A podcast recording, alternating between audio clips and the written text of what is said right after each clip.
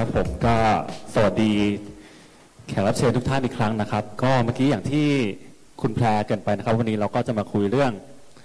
ของการเริ่มต้นปีใหม่ทบทวนสิ่งเก่าแล้วก็คิดใหม่ทำใหม่เพื่อ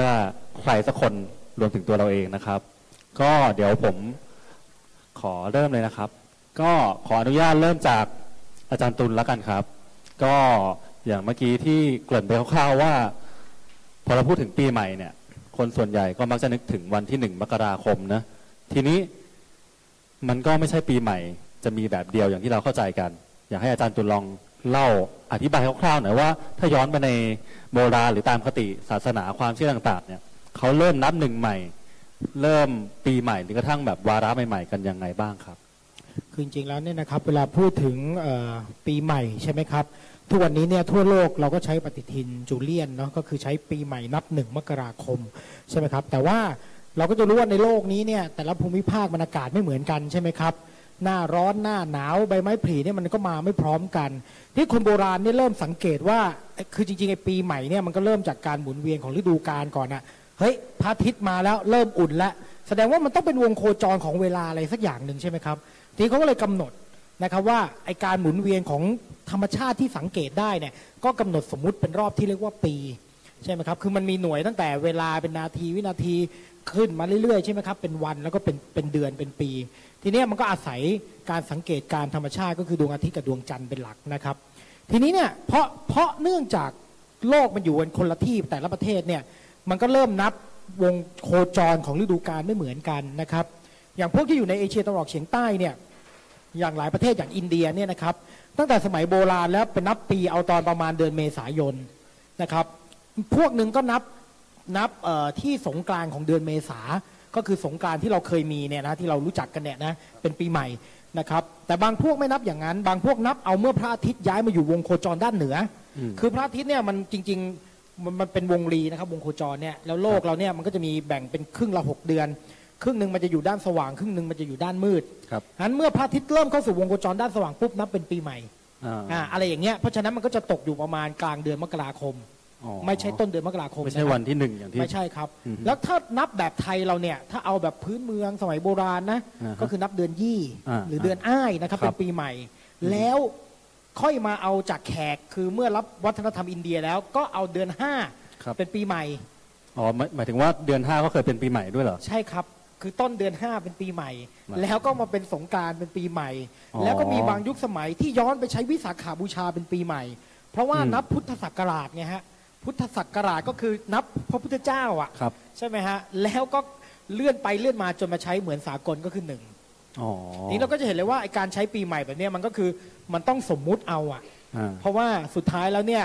ถ้าจะเอาแบบฤดูกาลแบบสมัยโบราณเนี่ยถามว่าทุกวันนี้เราสังเกตฤดูกาลขนาดนั้นไหมก็ไม่ใช่ไหมครับ2ก็คือฤดูกาลมันแปรปรวนมาหมดแล้วนะฮะมันก็คงไม่สามารถเอาแบบโลกธรรมชาติมาเป็นตัวกำหนดทีนี้ก็เลยเอาเป็นว่าเอาให้มันตรงกันละกันเอาแบบตกลงกันละกันว่าจะเอาปีใหม่แบบไหน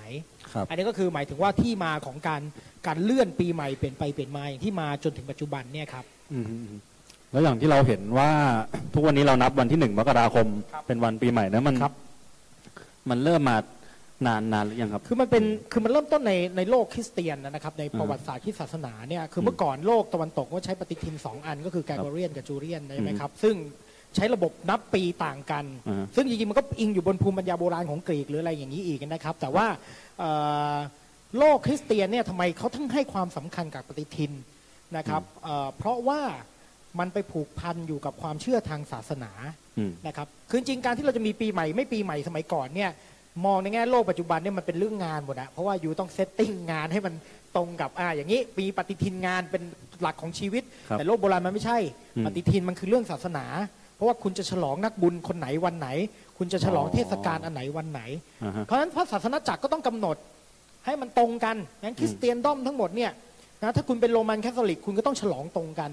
คุณจะอยู่ส่วนไหนของโลกก็ไม่รู้แหละแต่คุณต้องใช้ปฏิทินเดียวกันมันก็เริ่มตั้งแต่โป๊ปผมจำไม่ได้ก็คือเริ่มตั้งแต่โป๊ปแกรกอรีเดอะเกรทก่อนนะครับแล้วก็ค่อยๆใช้อันอื่นมาทีหลังนะครับก็คือเริ่มตั้งแต่ก่อนสมัยยุคกลางแล้วหลังจากนั้นโลกคริสเตียนก็เริ่มเป็นพวกที่เริ่มใช้ปฏิทินแบบเดียวกันหมดนะครับแล้วก็ค่อยๆขยายมาสู่โลกที่มันเป็นโ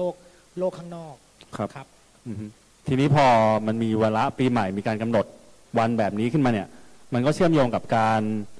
ที่คนในสังคมเนี่ยเหมือนใช้โอกาสนี้ในการเริ่มต้นใหม่บางอย่างหรือเปลี่ยนผ่านบางอย่าง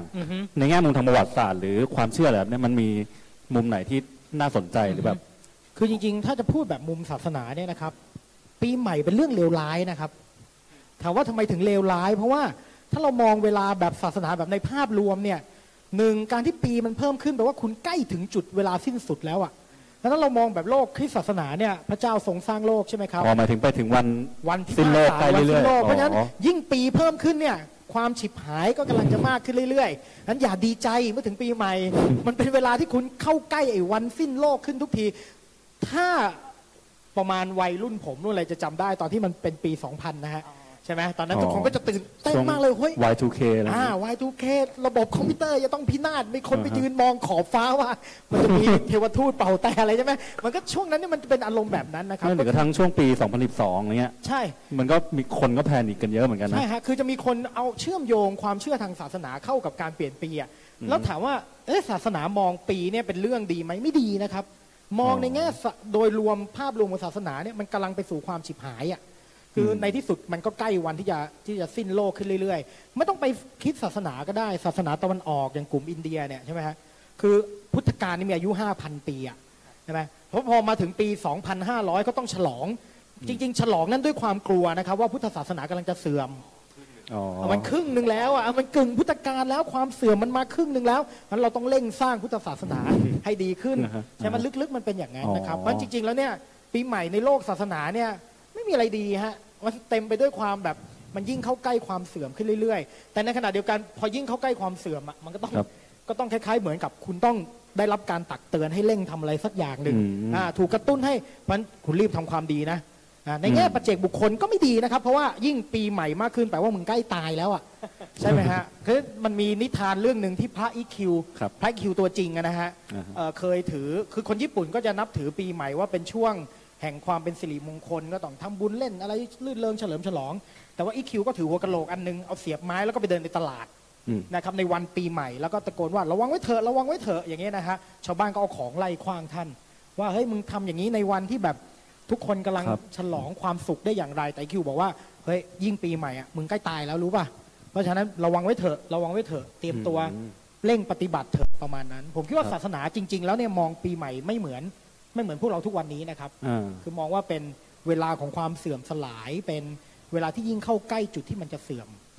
ครับคือไม่จริงๆก็ไม่ใช่ช่วงเวลาที่ควรจะเฉลิมฉลองหรืออะไรกันขนาดนั้นคือฉลองในแง่เตือนอ่ะมันเป็นเซเลเบรตแบบศาสนาคือเฮ้ยเพราะฉะนั้นคุณต้องมีพิธีกรรมหรือมีอะไรเพื่อที่จะกระตุ้นเตือนคุณว่าเฮ้ยคุณต้องรู้แล้วนะว่าเวลามันใกล้เข้ามาเรื่อยๆนะครับแต่มันไม่ใช่เซเลเบรตในความหมายว่าเราได้ปลดปล่อยภาระจากความทุกข์หรือไอความซ้ำซากจำเจที่เราเจอมาแต่ละปีอย่างเงี้ยครับโอเคครับนี่เดี๋ยวผมโยนไปให้พี่อ๋องต่อคืออย่างที่เราเห็นทุกวันนี้แหละครับคือพอฟังอาจารย์ตุลพูดอย่างนี้ก็มันก็ทำให้เราคิดเหมือนกันนะว่าไอที่เราฉลองกันอยู่เนี่ยหรือกระทั่งการทบทวนตัวเองหรือกระทั่งการตั้ง New Year Resolution ตั้งปณิธานใหม่ๆในทุกปีเนี่ยมันไม่ได้เกิดจากแง่มุมเหล่านี้เลยในมุมพี่อ๋องเนี่ยมันปรากฏการณ์แบบนี้ครับมันเกิดขึ้นมายังไงแล้วคืออยากจะอธิบายอยากจะแสดงความคิดเห็นต่อที่อาจารย์พูดเมื่อสักครู่ต่อเนื่องมาอีกนิดนึงครับคือผมรู้สึกว่าถ้าเรามองถ้าเป็นแบบเรื่องโลกในอดีตครับถ้าสังคมเราอยู่ภายใต้การคำสั่งสอนของศาสนาหรือว่าการดำเนินชีวิตตามศาสนาแบบเคร่งครัดน่ะมันเหมือนว่าศาสนามันจะมีอะไรบางอย่างที่บอกเราลงมาใช่ป่ะครับแต่พอในสังคมปัจจุบันนะครับในสังคมสมัยใหม่ความเป็นมนุษย์มันกลับย้อนกลับขึ้นไปว่าเรามีศักยภาพว่าเรามีความสามารถใช่ป่ะครับดังนั้นถ้าในขณะที่ปีใหม่ของศาสนาเนี่ยมันเหมือนกับว่าเป็นวันที่ดาวลงแล้วเป็นวันที่ไม่ค่อยจะดีเท่าไหร่ครับแต่พอเข้าสู่สังคมสมัยใหม่เนี่ยมันกลายเป็นว่ามนุษย์เนี่ยมีศักยภาพที่จะต้องไต่เต้ามากขึ้นไปสวนทางขึ้นไปใช่ป่ะครับดังนั้นผมก็เลยรู้สึกว่าดังนั้นเนี่ยการพอเข้าใกล้ปีใหม่อะไรแบบนี้เราก็เลยรู้สึกว่าอยากจะเฉลิมฉลองความเป็นมนุษย์อ่ะศักยภาพอันเต็มเปี่ยมของความเป็นมนุษย์มันจะมีอยู่ปี 2000 เหมือนกันอยากจะเล่าเรื่องตลกให้ฟังจำได้แม่นเลยปี 2000 คือผมก็ไปเค้าดาวแบบ ตามแฟชั่นแต่ว่าหลังๆก็ไม่ค่อยได้ไปแล้วนะครับแต่ว่าปี2000เนี่ยคือเมื่อ18ปีที่แล้วใช่ป่ะครับเขาก็จะตื่นเต้นมากว่าโอ้โหโลกกำลังจะแตกหรือว่าอะไรก็ตามแล้วก็ Y2K ผมก็ไปยืนอยู่ตรงหน้าเซ็นทรัลเวิลด์ตอนนั้นไม่แน่ใจว่าเป็น World Trade Center อยู่หรือเปล่าจำไม่ได้ก็โอ้โหแบบบนเวทีก็แสดงอะไรใช่ป่ะครับแล้วก็เริ่มเค้าดาวแบบวินาทีที่สำคัญที่สุดกำลังจะใกล้เข้ามาแล้วก็เค้าดาว10 9 8 7ใช่ป่ะครับแต่ว่าพอมันถึงศูนย์ตรงที่ World Trade Center ตรงที่หน้า World Trade นะครับพอเราหันไปทางตึกใบหยกอ่ะตึกใบหยกคือตรงประตูน้ำใช่ไหมครับตึกใบหยกครับนาฬิกามันไม่ตรงกับตึก World Trade มันอีก3วินาทีอ่ะดังนั้นแบบพอหน้า World Trade มันเฮมันเฉลิมฉลองนะครับแต่ว่าเวลาอันนั้นคือมันแสดงให้เห็นทันทีเลยว่าแบบพอผมไปยืนตรงนั้นนะแล้วแบบผมรู้สึกเลยว่าโอ้โหมันโคตรจะสมมุติเลยอ่ะมันเป็นอะไรที่แบบว่าโคตรแบบที่สุดแห่งความสมมุติอ่ะแล้วแบบว่าจะดีใจจะเสียใจจะอะไรเงี้ยมันขึ้นอยู่กับตัวเลขที่มันนับถอยหลังแล้วแบบมันเป็นแล้วแต่ว่าเราจะตกลงกันด้วยซ้ำว่าตกลงกันที่หน้าเวทีแบบนี้ใช่ป่ะครับแต่ว่าตกลงกันที่ใบหยกตึกใบหยกอ่ะมันเป็นอีกแบบนึงคือแบบเป็นเรื่องสมมุติล้วนๆอ่ะดังนั้นเนี่ยผมว่าพอแบบเนี้ยแล้วพอมาถึงยุคที่เราแบบมีอยากจะแสดงศักยภาพอะไรที่ยิ่งใหญ่ของความเป็นมนุษย์เนี่ยเราก็จะเซเลบเรตโอ้เฉลิมฉลองแล้วก็อย่างเงี้ยเราก็จะแบบพอใกล้ๆเราก็จะ1สักครึ่งเดือนสักกลางเดือนธันวาคมก็เอาแหละใช่ไหมได้เวลาของการตั้ง resolution something แต่ว่าถ้าเรามานั่งนึกอีกทีนะตอนเนี้ยเนี่ยอีกแค่11เดือนก็จะปีใหม่แล้วนะครับเนี่ยมันก็อาจจะเป็นถึงเวลาที่เราจะต้องเตรียม resolution ของปีหน้าอีกหรือเปล่าคืออีกแค่11เดือนเนี่ยอีกแค่11เดือนนี่กำลังจะปีใหม่แล้วใช่ป่ะครับเราก็เตรียม resolution สำหรับปีหน้าได้ต่อไปคือมันแล้วแต่ว่าเราจะนับเวลาแล้วแต่ว่าเราจะทำอะไรของเราครับจริงเลยอะครับแล้วก็อย่างเงี้ยผมคิดว่าผมมีความคิดว่ามนุษย์เนี่ยจริงๆแล้วเนี่ยมันเป็นสัตว์แห่งนิสัยอะเสร็จแล้วแบบคนเราเนี่ยนะมันจะเป็นอะไรหรือว่าเราจะมีวิถีชีวิตยังไงแล้วเราจะตายยังไงเนี่ยมันขึ้นอยู่กับนิสัยของเราล้วนๆแล้วแบบคือผมไม่ยิ่งนานวันเนี่ยผมยิ่งตระหนักถึงเรื่องพลังของนิสัยอ่ะว่าเราไม่สามารถที่จะว่าจะคัดง้างมันได้ง่ายๆอ่ะอย่างเช่นแบบอย่างเงี้ยล่าสุดเมื่อ 2-3 อาทิตย์ก่อนเมื่ออาทิตย์ที่แล้วเนี่ยครับแม่ผมก็เรียกผมเข้าไปเนี่ยอ๋องดูสิแล้วแม่ก็ยกขาให้ดูแล้วแม่ก็กดอยู่ตรงหน้าแข้งอ่ะมันบุ๋มลงไปอ่ะคือแม่ผมอายุ80ปีแล้วครับแล้วแบบเฮ้ยทำไมแม่เป็นแบบนี้ใช่ป่ะครับคือพอมันร่างกายเริ่มบวมน้ำครับใช่ป่ะครับแล้วก็พาเขาไปหาหมอไปเช็คเช็คอัพอะไรเงี้ยแล้วหมอก็แบบสอบถามอะไรต่างๆนั่นแหละมันกลายเป็นว่าอ๋อแม่เนี่ยกินมีนิสัยเนี่ยติดยาแก้ปวดเพราะว่าเขาเนี่ยก็เริ่มเจ็บป่วยทางร่างกายอะไรมากมายใช่ป่ะครับแล้วก็พอกินยาแก้ปวดมากๆเนี่ยโดยเฉพาะยาแก้ปวดที่เขาเรียกว่าอะคอกเซียครับมันจะยิ่งทำลายไตครับไม่รู้ว่าแต่ว่าตอนคนหนุ่มสาวอาจจะไม่ได้กินกันแต่ว่าคนแก่เนี่ยจะมักจะชอบกินคือมันก็จะทำลายไตใช่ป่ะครับพอไตไม่ค่อยฟังก์ชันแล้วแบบพอแก่แล้วหัวใจมันไม่แข็งแรงครับมันก็ไม่สามารถจะบีบเลือดเข้าไปกรองผ่านไตได้ใช่ป่ะครับน้ำต่างๆเนี่ยมันก็จะคั่งอยู่ในร่างกายแล้วแบบแล้วทำไมน้ำถึงได้อยู่ในร่างกายแม่มากนักแม่ก็บอกว่าอ๋อเนี่ยแม่กินน้ำตอนเช้าวันละ5 แก้วเพื่อที่จะได้ขับถ่ายหรือว่าระบายคือเอากลายเป็นว่าสิ่งที่เราทำแบบเป็นนิสัยอ่ะในที่สุดแล้วอ่ะมันจะค่อยๆมากัดกินหรือว่ามากำหนดชะตาชีวิตของเราในที่สุดนะครับเสร็จแล้วผมคิดว่าอย่างเงี้ยเสร็จแล้วพอแต่ละปีแต่ละช่วงชีวิตที่เราก้าวข้ามผ่านไปใช่ป่ะครับเราก็จะมีเ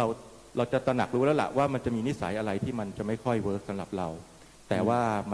มันน้อยมากครับที่เราจะสามารถก้าวข้ามสิ่งนั้นไปได้ครับผมดังนั้นเนี่ยแล้วเรามักจะยึดเอาจุดเวลาที่เราถือว่ามันพิเศษที่สุดหรือว่าเหมาะสำหรับการเซเลเบรตที่สุดเนี่ยสำหรับการที่จะเริ่มเปลี่ยนสิ่งใหม่ใช่ป่ะครับแต่สิ่งที่มันน่าประหลาดใจคือแบบสมมติว่าอุ๊ยธันวาคมน่าตื่นเต้นจังเลยธันวาคมน่าตื่นเต้นจังเลยเตรียมจะปีใหม่ละใช่เซต resolution บอกว่าปีหน้าฉันจะเป็นแบบนี้ปีหน้าฉันจะเป็นแบบนี้ผมว่าไอ้วิธีการทำแบบนี้มันก็คือมันก็ย้อนกลับไปแบบเดิมแหละก็คือมันก็คือการผัดวันประกันพรุ่งอ่ะคือ มันคือถ้าคุณจะเปลี่ยนนะครับก็เปลี่ยนเลยถ้าคุณจะเปลี่ยนนะครับเปลี่ยนเลยครับใช่ป่ะครับจะบอกว่ามันไม่ใช่ว่าพอธันวาคมแล้วแบบฉันจะมาตั้งสเตตัสว่าปีหน้าฉันจะเป็นคนใหม่ใช่ป่ะครับถ้าคุณจะเปลี่ยนก็เปลี่ยนเลยเนี่ยมันก็คือตอกย้ำนิสัยเดิมเพราะว่าเราก็ยังคงรักษาวิถีเดิมรักษานิสัยเดิมรักษาวิถีชีวิตแบบเดิมไว้แล้วก็ผัดวันประกันพรุ่งแล้วก็นำไปสู่ปีใหม่ด้วยความคาดหวังใหม่ซึ่งแบบแต่ละปีที่ผ่านไปผมโดยส่วนตัวผมไม่คิดว่านิสัยของมนุษย์อ่ะมันจะแก้ได้ด้วยการเขียนแล้วก็ด้วยการมาประกาศบอกใครๆว่าปีหน้าฉันจะออกวิ่งมาราธอนหรือว่าปีหน้าฉันจะอย่างนั้นอย่างนี้อะไรแบบเนี้ยผมว่านิสัยมันไม่ได้เปลี่ยนด้วยลักษณะแบบนั้นผมว่านิสัยเนี่ยมันจะเปลี่ยนในระยะยาวมากกว่า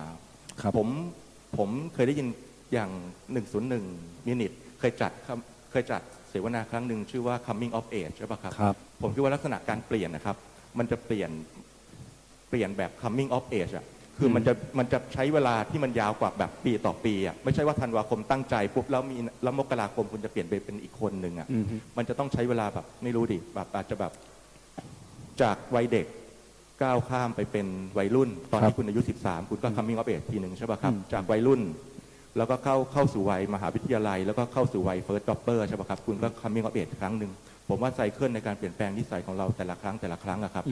มันมักจะมีระยะยาวมากกว่านั้นดังนั้นเนี่ยก็ไม่โดยส่วนตัวผมคิดว่าเราสามารถพัฒนาตัวเองไปได้เรื่อยๆแหละแต่ความเปลี่ยนแปลงที่เกิดขึ้นจริงๆต่อตัวเราเนี่ยมันจะมีลักษณะเป็น coming of age มากกว่าครับแล้วถ้าในเมื่อกี้พี่อ๋องพูดถึงเรื่องนิสัยใช่ไหมทีนี้ถ้าเรามองเป็นเป้าหมายบางอย่างที่อาจจะเป็นในระยะสั้นเช่นว่าปีนี้เราจะทำสิ่งนี้1 2 3 4 5ซึ่งอาจจะไม่ได้เกี่ยวกับนิสัยเราซะทีเดียวแต่ว่ามันเป็นเรื่องที่เราอยากทำให้ได้ในปีนี้เราก็เลยยึดว่าเดี๋ยวฉันจะทำมันในปีนี้อย่างนี้ถือว่ามันอาจจะได้ผลก็ได้ไหมครับการตั้งอะไรอย่างนี้มันได้ผลคือแบบผมว่าสิ่งนี้เขาเรียกว่าเช็คลิสต์นะครับครับคือแต่ละเช้าเนี่ยถ้าเรามีนิสัยในการ productive หรือว่านิสัยในการที่มีประสิทธิมีการมีชีวิตที่มีประสิทธิภาพแล้วก็ทำงานอย่างมีประสิทธิภาพครับตื่นเช้ามาเราก็มักจะเช็คลิสต์แล้วล่ะว่าแบบเช้านี้เราจะโทรศัพท์ไปติดต่อเรื่องนี้ใช่ป่ะครับแล้วก็จะมีนัดประชุมแบบนี้แล้วเราจะทำอะไรบ้างใช่ป่ะครับแล้วเราก็ติ๊กไปอันเนี้ยไอ้แบบเช็คลิสต์แบบเนี้ยมันใช้พลังของนิสัยครับน้อยหน่อยแต่ว่าถ้าแบบว่าฉันจะตื่นเช้าและฉันจะออกกำลังกายทุกเช้าเนี่ยคุณมันเป็นอีกเลเวลหนึ่งของพลังนิสัยอ่ะครับแต่ว่าถ้าเช็คลิสต์แบบเช็คลิสต์เรื่องงานนะครับว่าฉันจะทำอันนี้ให้เสร็จฉันจะแปลหนังสือเล่มนี้ให้เสร็จฉันจะเขียนหนังสือเล่มนี้ให้เสร็จแล้วก็ฉันจะอะไรแบบเนี้ยผมว่ามันเป็นเรื่องประสิทธิภาพในการทำงานในอีกเลเวลหนึ่งครับครับทีนี้พอพูดถึง New Year Resolution นะครับรวมไปถึงการทบทวนสิ่งที่ผ่านมาในปีที่ผ่านมาอย่างที่เราเห็นในช่วงหลังเนี่ยก็คือคนก็มักจะเขียนลงใน Facebook กันเยอะสักกลางๆเดือนธันวาอะไรก็จะเริ่มมาแล้วที่ผ่านมาฉันทำอันนี้ได้ข้อความรักเป็นอย่างนี้การงานเป็นอย่างนี้เดี๋ยวปีหน้าต้องดีกว่านี้อะไรครับซึ่งพี่อ๋องก็พูดถึงเรื่องนี้อยู่พอสมควรนะเอาเข้าจริงเนี่ยมันเวิร์กไหมครับกับการวิธีรีวิวตัวเองอย่างนี้คือผมเองเนี่ยอายุตอนนี้ก็ป่าเข้าไป40กว่าอะไรแบบนี้ใช่ไหมครับครับคือถ้าใช้สารภาพตามตรงเนี่ยคำว่า New Year Resolution หรือว่าเป็นนิทานปีใหม่อะไรเงี้ยผมเพิ่งจะเคยมาได้ยินในช่วงไม่กี่ปีที่ผมแก่ค่อนข้างจะมีอายุที่ค่อนข้างจะมีอายุแล้วใช่ป่ะครับแล้วผมมันอาจจะเป็นไม่กี่ปีก่อนที่เราจะมีโซเชียลมีเดียใช่ป่ะครับแล้วผมคิดว่ามันก็คงเป็นวัฒนธรรมหรือว่ามันก็คงมาพร้อมกับพวกหนังสือ How to หรือว่าวิธีการ manage วิธีการมีชีวิตอะไรแบบที่เขาแนะนำกันตามหนังสือเทคต่างๆที่ค่อยๆเคลื่อนเข้ามาหาเราแต่ไม่แน่ใจว่าคนอื่นอาจจะรู้จักกันมานานแล้วแต่ว่าผมโดยส่วนตัวผมเนี่ยคิดว่าก็ไม่ในรอบไม่กี่ปีที่ผ่านมาแต่ anyway ผมรู้สึกว่าถึงแม้เมื่อก่อนเนี่ยเวลาเราจะตั้งใจทำอะไรอ่ะครับเราไม่ได้ประกาศบอกใครอ่ะเหมือนว่าปีนี้ฉันจะทำแบบนี้5ข้อใช่ป่ะครับเราก็จะเขียนเสร็จแล้วเราก็จะใส่ไดอารี่ของเราใช่ป่ะครับแล้วไดอารี่ของเราก็อ่านอยู่คนเดียวอะครับแต่เราหรือไม่เราก็ฉีกกระดาษไดอารี่นั้นแล้วก็แปะไว้ที่หัวนอนใช่ป่ะครับแล้วมันก็จะมีแค่เราเห็นกับภรรยาของเราเห็นใช่ป่ะครับ2คนใช่ป่ะครับแต่ทุกวันนี้มันก็จะมีลักษณะเหมือนกับแบบพอธันวาคมก็ไม่ได้ละก็จะต้องเริ่มละ ฉันจะใช่ป่ะครับครับก็เป็นอีกผมว่ามันก็เป็นอีกรูปแบบหนึ่งแล้วก็ผมก็คิดว่ามันก็คงเป็นลักษณะที่เปลี่ยนแปลงไปมันจะเปลี่ยนแปลงไปเหมือนกับเมื่อก่อนตอนที่เราไปเที่ยวครับเมื่อก่อนตอนที่เราไปเที่ยวต่างประเทศเงี้ยใช่ป่ะครับเราก็ถ่ายเอากล้องฟิล์มไปถ่ายแล้วเราก็ไปเข้าร้านล้างไปเข้าร้านแล็บแล้วก็ล้างอัดออกมาแล้วเราก็ใส่อัลบั้มเสร็จแล้วเราก็เอามาใส่ไว้ในสมุดเล่มใหญ่ๆครับเขาเรียกว่าอะไรนะอัลบั้มบุ๊กอัลบั้มใช่ป่ะครับแล้วเราก็วางไว้ที่โต๊ะรับแขกครับแล้วแบบบ้านเราเนี่ยเสาร์อาทิตย์นึงอาจจะไม่มีเพื่อนมาเลยนะครับแบบเดือนนึงอาจจะมีเพื่อนแวะมาสักคน2คนใช่ป่ะครับแล้วก็มีแค่เพื่อนแค่คน2คนนั่นน่ะที่จะได้เห็นรูปเราที่จะได้เห็นไดอารี่รูปเราที่บ้านเราจริงป่ะครับซึ่งแบบแต่ว่าทุกวันนี้เวลาเราไปเที่ยววันนี้ผมมางานใหญ่ของ101ใช่ป่ะครับถ่ายแล้วก็อัพใส่มันเป็นอีกเลเวลหนึ่งของการสื่อสารกันนะครับแล้วว่าเมื่อก่อนผมว่ามันเป็นลักษณะเดียวกันคือการเขียน resolution หรือว่าการเขียน diary หรือว่าการอะไรอย่างเงี้ยมันเป็นแบบนึงใช่ป่ะครับแต่ว่าทุกวันนี้เวลาเรามาประกาศเนี่ยมันก็เป็นอีกแบบนึงแล้ววิธีคิดของสองแบบเนี้ยมันก็แตกต่างกันคุณไปเที่ยวเพื่อไปเที่ยวใช่ป่ะครับแล้วคุณก็ไปถ่ายรูปมาแล้วคุณก็ใส่อัลบั้มโฟโต้อัลบั้มแล้วก็วางไว้ที่โต๊ะรับแขกใช่ป่ะครับอันนั้นคือคุณไปเที่ยวก็ไปเที่ยวใช่ป่ะครับทุกวันนี้คุณไปเที่ยวเพื่อโชว์ไม่รู้อันเนี้ยไม่รู้แต่ว่ามันบังเอิญอันนี้บังเอิญมากเมื่อคืนผมดูซีรีส์เรื่อง Black Mirror ครับอยู่ใน Netflix อ่ะครับมันจะมีอยู่ตอนนึงเรื่องว่า Nose Dive อ่ะครับไม่รู้ว่ามีใครได้เคยดูป่ะอยู่ในได้เคยดูใช่ป่ะครับอยู่ในซีซั่น3ตอนแรกเลยรู้สึกว่า Nose Dive ป่ะครับ Nose Dive มันแปลว่าดิ่งพระสุธาอะไรแบบเนี้ยไม่รู้มีใครได้ดูอีกป่ะครับโอ๊ยได้ดูใช่ป่ะครับผมว่าอย่างเงี้ยเวลาเราไปเที่ยวปุ๊บผมก็กดไลค์ให้คุณใช่ป่ะครับแล้วเดี๋ยวพอผมมานั่งพูดตรงนี้ใช่ป่ะครับคุณก็มากดไลค์ให้ผมใช่ป่ะครับแล้วทุกวันนี้เวลาเราผ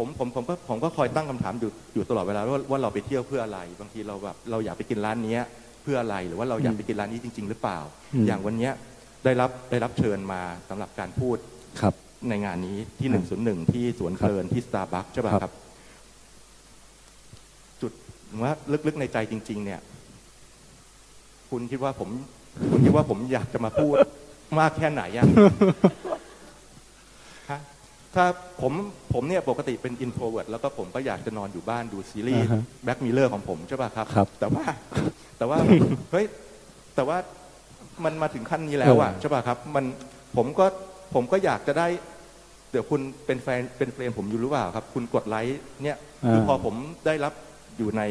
สภาพสังคมสเตตัสแบบนี้ใช่ป่ะครับก็จะมีคนกดเข้ามาพอแบบโอ้101เชิญใช่ป่ะครับ101โอ้101นี่มันนักคิดนักเขียนนี่ว่าใช่ป่ะเราก็จะแบบอุ๊ยถ้าเราได้อยู่ในวงของนักคิดนักเขียนดูอีลีทมากเลยนะแล้วคนที่มาฟังอยู่ในงานของ101เนี่ยมันจะต้องอีลีทมากคนเหล่านี้จะต้องเป็นอินฟลูเอนเซอร์ในแขนงหนึ่งแน่นอน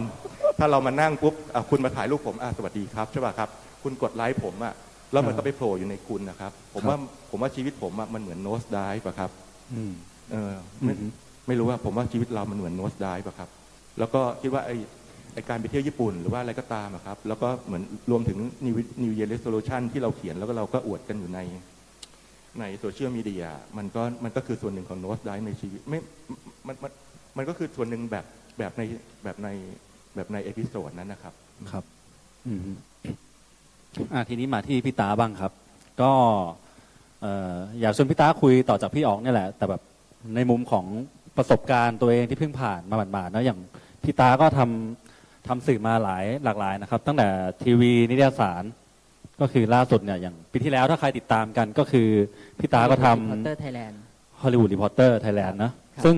ก็ปิดตัวลงไปเรียบร้อยแล้วปิดไปช่วงสิงหาที่ผ่านมาครับครับทีเนี้ยคือพี่ตาก็ไม่ได้เพิ่งทำนิตยสารเล่มนี้เป็นเล่มแรกในที่ผ่านมาก็ทำมาหลายหัวทำอะไรต่ออะไรใช่ครับมันเห็นอะไรบ้างครับพี่ตาคือแบบในช่วงเปลี่ยนผ่านอาจจะเป็นในแวดวงการสื่อก็ได้รวมไปถึงการปรับเปลี่ยนในตัวพี่เองในฐานะที่เป็นบรรณาธิการแล้วก็มีลูกน้องอีกหลายคนนะครับผมอาจจะพูดเรื่องส่วนตัวนะครับโดยส่วนตัวผมคิดว่า ถ้าปีที่แล้วเนี่ยหมุดหมายหรือมายสเตนสำคัญของผมเนี่ยมันไม่ได้อยู่ที่ปีใหม่มันคือเหตุการณ์นี้นะครับคือผมหนังสือที่ผมทำ Hollywood Reporter Thailand นะครับก็ทำมาประมาณหนึ่งแล้วก็ต่อสู้ดิ้นรนในทางธุรกิจมาประมาณหนึ่งใช่ไหมครับแล้วมันก็ปิดตัวลงไปเมื่อสิงหาคมมันดีตรงที่มันหยุดวันที่31สิงหาคมพอดีคือสิ้นเดือนมันก็เป็นการเปลี่ยนปฏิทินเนาะอย่างน้อยเราฉีกปฏิทินทิ้งเนี่ยหรือว่าเราเลื่อนปฏิทินขึ้นมาใหม่เนี่ยมันก็เป็นเชิงสัญลักษณ์ว่ามันเข้าสู่เดือนใหม่นะครับ1กันยายนผมไม่ต้องไปทำงาน ผมตื่นมาผมก็ยังไงวะไม่ต้องไปทำงานละบริษัทบอกเราไม่ต้องมาทำงานละน้องๆในทีมลูกน้องที่ทำมาด้วยกันก็ไม่ต้องมาทำงานกันละคือเพียงแค่หลับตาชั่วคืนนึงคือจริงๆเรารู้มาก่อนนะฮะแต่หมายถึงว่าในแง่ของการเปลี่ยนผ่านแบบเห็นเป็นรูปธรรมชัดๆน่ะขึ้นเดือนใหม่กันยายนอ้าวว่างละทำยังไงดีอะไรอย่างเงี้ยแล้วผมก็บังเอิญว่ามันเป็นช่วงกันยายนใช่ไหมฮะมันก็เดือน9มันก็เหลืออีก 2-3 เดือนจะปีใหม่ใช่ไหมฮะผมก็ใช้เวลานั้นแหละครับเวลากันยายนจนถึงประมาณพฤศจิกายนหรือธันวาคมอะไรอย่างเงี้ย uh-huh. ผมก็อยู่กับตัวเองครับเป็นช่วงที่ผมเหมือนผมถูกเขย่าอ่ะครับในใจผมถูกเขย่าถูกเหตุการณ์ต่างๆเขย่าในใจว่าคือมันมากกว่าเปลี่ยนงานนะครับชีวิตนี้เราก็เปลี่ยนงานมาหลายครั้งนะครับ uh-huh. เราก็ปกติเวลาเราเปลี่ยนงานใช่ไหมเราก็เฮ้ยเกิดจากความไม่พอใจก่อนอาจจะไม่พอใจเงินเดือนอาจจะโกรธหัวหน้าอาจจะแบบโรงอาหารที่นี่แม่งไม่อร่อยอะไรเงี้ยอยากแบบห้องน้ำไม่มีที่ฉีดตูดอะไรอย่างเงี้ยจริงๆมันเป็นเกณฑ์ในการตัดสินใจเลือกออฟฟิศนะห้องน้ำมีที่ฉีดก้นอะไรอย่างเงี้ยเพราะเราต้องเข้าทุกวันไงเราก็หางานใหม่ใช่ไหมครับเราก็หาที่ที่ดีกว่าเราหาที่ดีกว่าแล้วก็เราก็ได้รับคำแนะนำจากรุ่นพี่ว่าถ้ามึงจะเปลี่ยนงานมึงไปสมัครงานก่อนแล้วพอมึงได้แล้วมึงก็เปลี่ยนเราก็จะไม่มีช่องว่างรอยต่อต่างๆใช่ไหมครับเพื่อความมั่นคงของเราที่ผ่านมาผมเปลี่ยนงานแบบนี้ผมเปลี่ยนงานแบบนี้มาตลอดโดยมีที่ฉีดก้นมีโรงอาหารอร่อยอะไรเงี้ยเป็นแรงขับเคลื่อนกับเงินเดือนที่มากกว่าหรืองานที่ท้าทายกว่าอะไรก็ว่าไปแต่นี้เป็นครั้งแรกที่ผมเปลี่ยนงานแบบตกงานอ่ะผมใช้เวลาอยู่2เดือนกว่าๆครับ2เดือนกว่าๆเนี้ยผมมองตัวเองผมคิดว่าตัวเองคืออะไรทำไงดีวะควบคู่ไปกับการคือมันก็ไม่ต้องถึงขนาดนั้นก็ได้แต่ผมถือว่าลูกน้องผมเนี่ยเป็นสิ่งที่ผมต้องรับผิดชอบอ๋อครับน้องๆผมเนี่ยเป็นภาระที่ผมต้องแบบช่วยมันอย่างถึงที่สุดเพราะว่าอ่ะพูดก็พูดคือทุกคนก็ตกงานพร้อมกันหมดทุกคนแล้วทุกคนได้รับเงินชดเชยใช่ไหมครับซึ่งเงินชดเชยมันก็จะเท่ากับเงินเดือนของแต่ละคนซึ่งโอเคผมเป็นหัวหน้ามันจะมากกว่าผมก็อาจจะพอสบายใจได้หน่อยแต่น้องๆอะไรอย่างเงี้ยฮะต้องรีบหางานให้มันอะไรอย่างเงี้ยน้องบางคนยังไม่พ้นโปรมันก็ได้ไม่ตรงตามกฎที่บริษัทตั้งไว้อะไรเงี้ยก็ต้องรีบหางานให้รีบทำยังไงให้มันไปต่อกับชีวิตได้ครับแต่เนี้ยผมถือเป็นภาระที่ผมรับเข้ามาเองโดยที่มันก็ไม่ได้ร้องขออะไรครับก็เนี่ยควบคู่กันไประหว่างหางานให้น้องกับนั่งคิดว่าตัวเองจะเอายังไงดีแล้วก็เราทำอะไรได้บ้างก็จริงๆไอ้มันก็ถือว่าเป็น resolution บางอย่างของชีวิตนะครับเป็นการตั้งเป้าหมายแล้วก็เหมือนกับทำความรู้จักตัวเองใหม่อ่ะครับว่าที่ผ่านมาเรามีอะไรบ้างในตัวเรามีอะไรบ้างเราขาดอะไรบ้างเราต้องการอะไรจากช่วงเวลาที่เหลือของชีวิตบ้างซึ่งถ้าคนโดยปกติทั่วไปก็อย่างที่พี่อ๋องบอกเมื่อกี้ใช่ไหมครับเขาก็ใช้เวลาช่วงปีใหม่เป็นมายสเตนในการโอเคเซตเป้าหมายเซตทาร์เก็ตในปีหน้าอะไรอย่างเงี้ยแต่ของผมมันไม่ใช่ของผมมันคือเนี่ยมันคือแชปเตอร์ใหม่ของชีวิตเลยเอาไงดีวะแล้วผมก็ค้นพบหลังจากคิดอยู่นานผมก็ค้นพบว่าผมรู้แล้วว่าผมควรทำอะไรครับมันเริ่มจากการมันเริ่มจากเหตุการณ์ที่มันเปลี่ยนผ่านชีวิตเราก่อนเราได้เราได้มีเวลาคุยกับตัวเองมากขึ้นคุยกับตัวเองนี่หมายถึงว่าได้ทบทวนตัวเองอะฮะมากขึ้นหาข้อดีข้อด้อยหาสิ่งที่เราอยากเจอในอนาคตครับเราอยากทำงานคือผมค้นพบอย่างหนึ่งว่าผมอายุ40กว่าละผม ผมชอบทำงานผมรู้สึกว่าถ้าไม่ได้ทำงานผมแม่งไม่มีคุณค่าผมคิดอย่างเงี้ยแต่ไองานที่ผมชอบเนี่ยก็โคตรเอาแต่ใจตัวเองเลยนะครับผมไม่อยากทำงานหนักละผมเบื่อการนั่งนานๆแล้วเมื่อยแต่ผมอยากให้งานผมมันแบบมีคุณค่ามีน้ำหนักมากๆอ่ะผมก็ประมวลเงื่อนความต้องการของผมอ่ะแล้วผมก็รู้สึกว่าโอเคถ้าแบบเนี้ยถ้าผมอยากจะทำงานแบบเนี้ยมันผมทำได้ไหมมีคนอยากได้งานแบบที่ผมทำไหมเนี่ยฮะอันนี้เป็นสิ่งที่ผมต้องต่อสู้กับตัวเองมากว่าถ้าเกิดผมอยากจะเขียนแบบเนี้ยผมอยากจะทำคอลัมน์แบบเนี้ยแล้วเขียนแบบเนี้ยมีคนอยากได้คอลัมน์นี้ไหมถ้าเขาอยากได้คอลัมน์นี้เพราะว่าสิ่งที่ผมทำมันมีคุณค่าแต่ถ้าเขาไม่อยากได้ก็แปลว่าเขาอาจจะมีคอลัมน์ที่ดีกว่านั่นแปลว่าผมอาจจะยังทำสิ่งนี้ได้ไม่มากพอได้ไม่ดีพอครับนั่นแหละฮะมันเป็นช่วงเวลาที่ทำให้ผมได้คุยได้ทบทวนตัวเองได้มันก็ไม่ถึงกับค้นหาตัวเองนะฮะเพราะว่าเราก็รู้จักตัวเองประมาณนึงแต่ว่าในสถานการณ์ที่มันเปลี่ยนไปอ่ะพรุ่งนี้เช้าคุณตื่นมาแล้วแบบมันต้องหยิบกุญแจรถอ่ะคุณแบบอาบน้ำตอนเที่ยงก็ได้อ่ะไม่แปรงฟันก็ได้อะไรอย่างเงี้ยซึ่งดีแต่ว่าพี่ลองดีสัก2 สัปดาห์ดีครับพี่จะแบบยังไงดีวะอะไรเงี้ยผมก็ถามแฟนผมจะเป็นคนรับความประสาทแดกของผมไปเกือบทุกอย่างแล้วว่าเอาไงดีเดี๋ยวจะไปขายอันนั้นเดี๋ยวจะไปขายอันนี้เดี๋ยวจะไปเปิดอันนั้นอะไรอย่างเงี้ยสุดท้ายแล้วผมก็กลับมาที่ว่าผมทำงานอะไรที่ผมมีคุณค่ากับวัยที่ผมต้องการได้ขอนอกเรื่องนิดนึงฮะคือว่าเห็นอาจารย์ตุลกับพี่อ๋องพูดเรื่อง Y2K พูดเรื่องปีใหม่ใช่ไหมฮะพูดเรื่องคุณค่าของวันเนี่ยผมมีเรื่องมันทำให้ผมนึกถึงตอนที่วัน Y2K เลยฮะวัน Y2K ปี 2000 เลยคือผมเนี่ยเป็นทั้งคนที่เหมือนคนทั่วไปกับชอบไปขัดเขาอะคือผมไปเที่ยวเชียงใหม่กับเพื่อนช่วง Y2K เพื่อนชวนไปเชียงใหม่ก็ไปริมปิงฮะแล้วก็แบบเฮ้อะไรอย่างเงี้ยปีใหม่แล้วจ้าสวัสดีอะไรอย่างเงี้ยสวัสดีปีใหม่ลอยโคมใช่ไหมฮะปีตอนนั้นยังมีแล้วมันก็มีข่าวเรื่องเนี่ยโลกจะแตกคอมพิวเตอร์ดิจิตอลทั้งหมดระบบไอทูสองดิจิตอะฮะมันจะรวนมันจะตั้งค่าไม่ได้เครื่องบินจะแบบอะไรอย่างเงี้ยภาพในหัวผมเนี่ยมันคือวันโลกแตกอะวินาศสันตโลแน่ๆผมแบบพอปีใหม่ผมเงยหน้าไปเครื่องบินจะระเบิด ผมดูหนังมากไปนะเครื่องบินมันต้องระเบิดแน่ๆไฟมันต้องไหม้ขึ้นมาสัญญาณเตือนภัยไฟไหม้มันจะต้องช็อตมันอะไรอย่างเงี้ยผมคิดว่าอย่างนั้นแล้วผมก็รู้สึกว่าวันนี้แม่งสำคัญคือมันจะมีคนอยู่2ประเภทนะฮะคนบอกว่าวันปีใหม่นะเว้ยวันปีใหม่อ่ะมึงจะแบบมึงจะอยู่บ้านเหรอวะอะไรอย่างเงี้ยอันนี้ประเภทที่1ประเภทที่2คือมันก็แค่วันอ่ะมันก็วันธรรมดาวันนึงอ่ะก็เหมือนวันอื่นทั่วไปมันก็24ชั่วโมงเพราะว่ามึงแบบพระอาทิตย์ขึ้นพระอาทิตย์ตกคือมันมองได้ทั้ง2มุมแล้วซึ่งผมมองแม่งทั้ง2มุมเลยครับคือผมมองว่าเพื่อนชวนไปเที่ยวเชียงใหม่ไปปีใหม่คือผมก็ไม่เข้าใจว่าเราจะไปปาร์ตี้ที่ริมปิงทำไมนั้นที่เราทำได้ที่ข้าวสารแต่ก็ไปกับมันเพราะว่าเพื่อนบอกมันปีใหม่นะมึงอ๋อมันคงมีความสำคัญมันปีใหม่ไปเชียงใหม่กันก็ได้ปะเดินเล่นอยู่ท่าแพเดินไปริมปิงอะไรเงี้ยผมรู้สึกว่าอันนี้ผมเข้าใจว่าเพื่อนมองว่ามันสำคัญยังไงในตอนนั้นนะผมรู้สึกมันก็ไม่ได้ไร้ค่าขนาดนั้น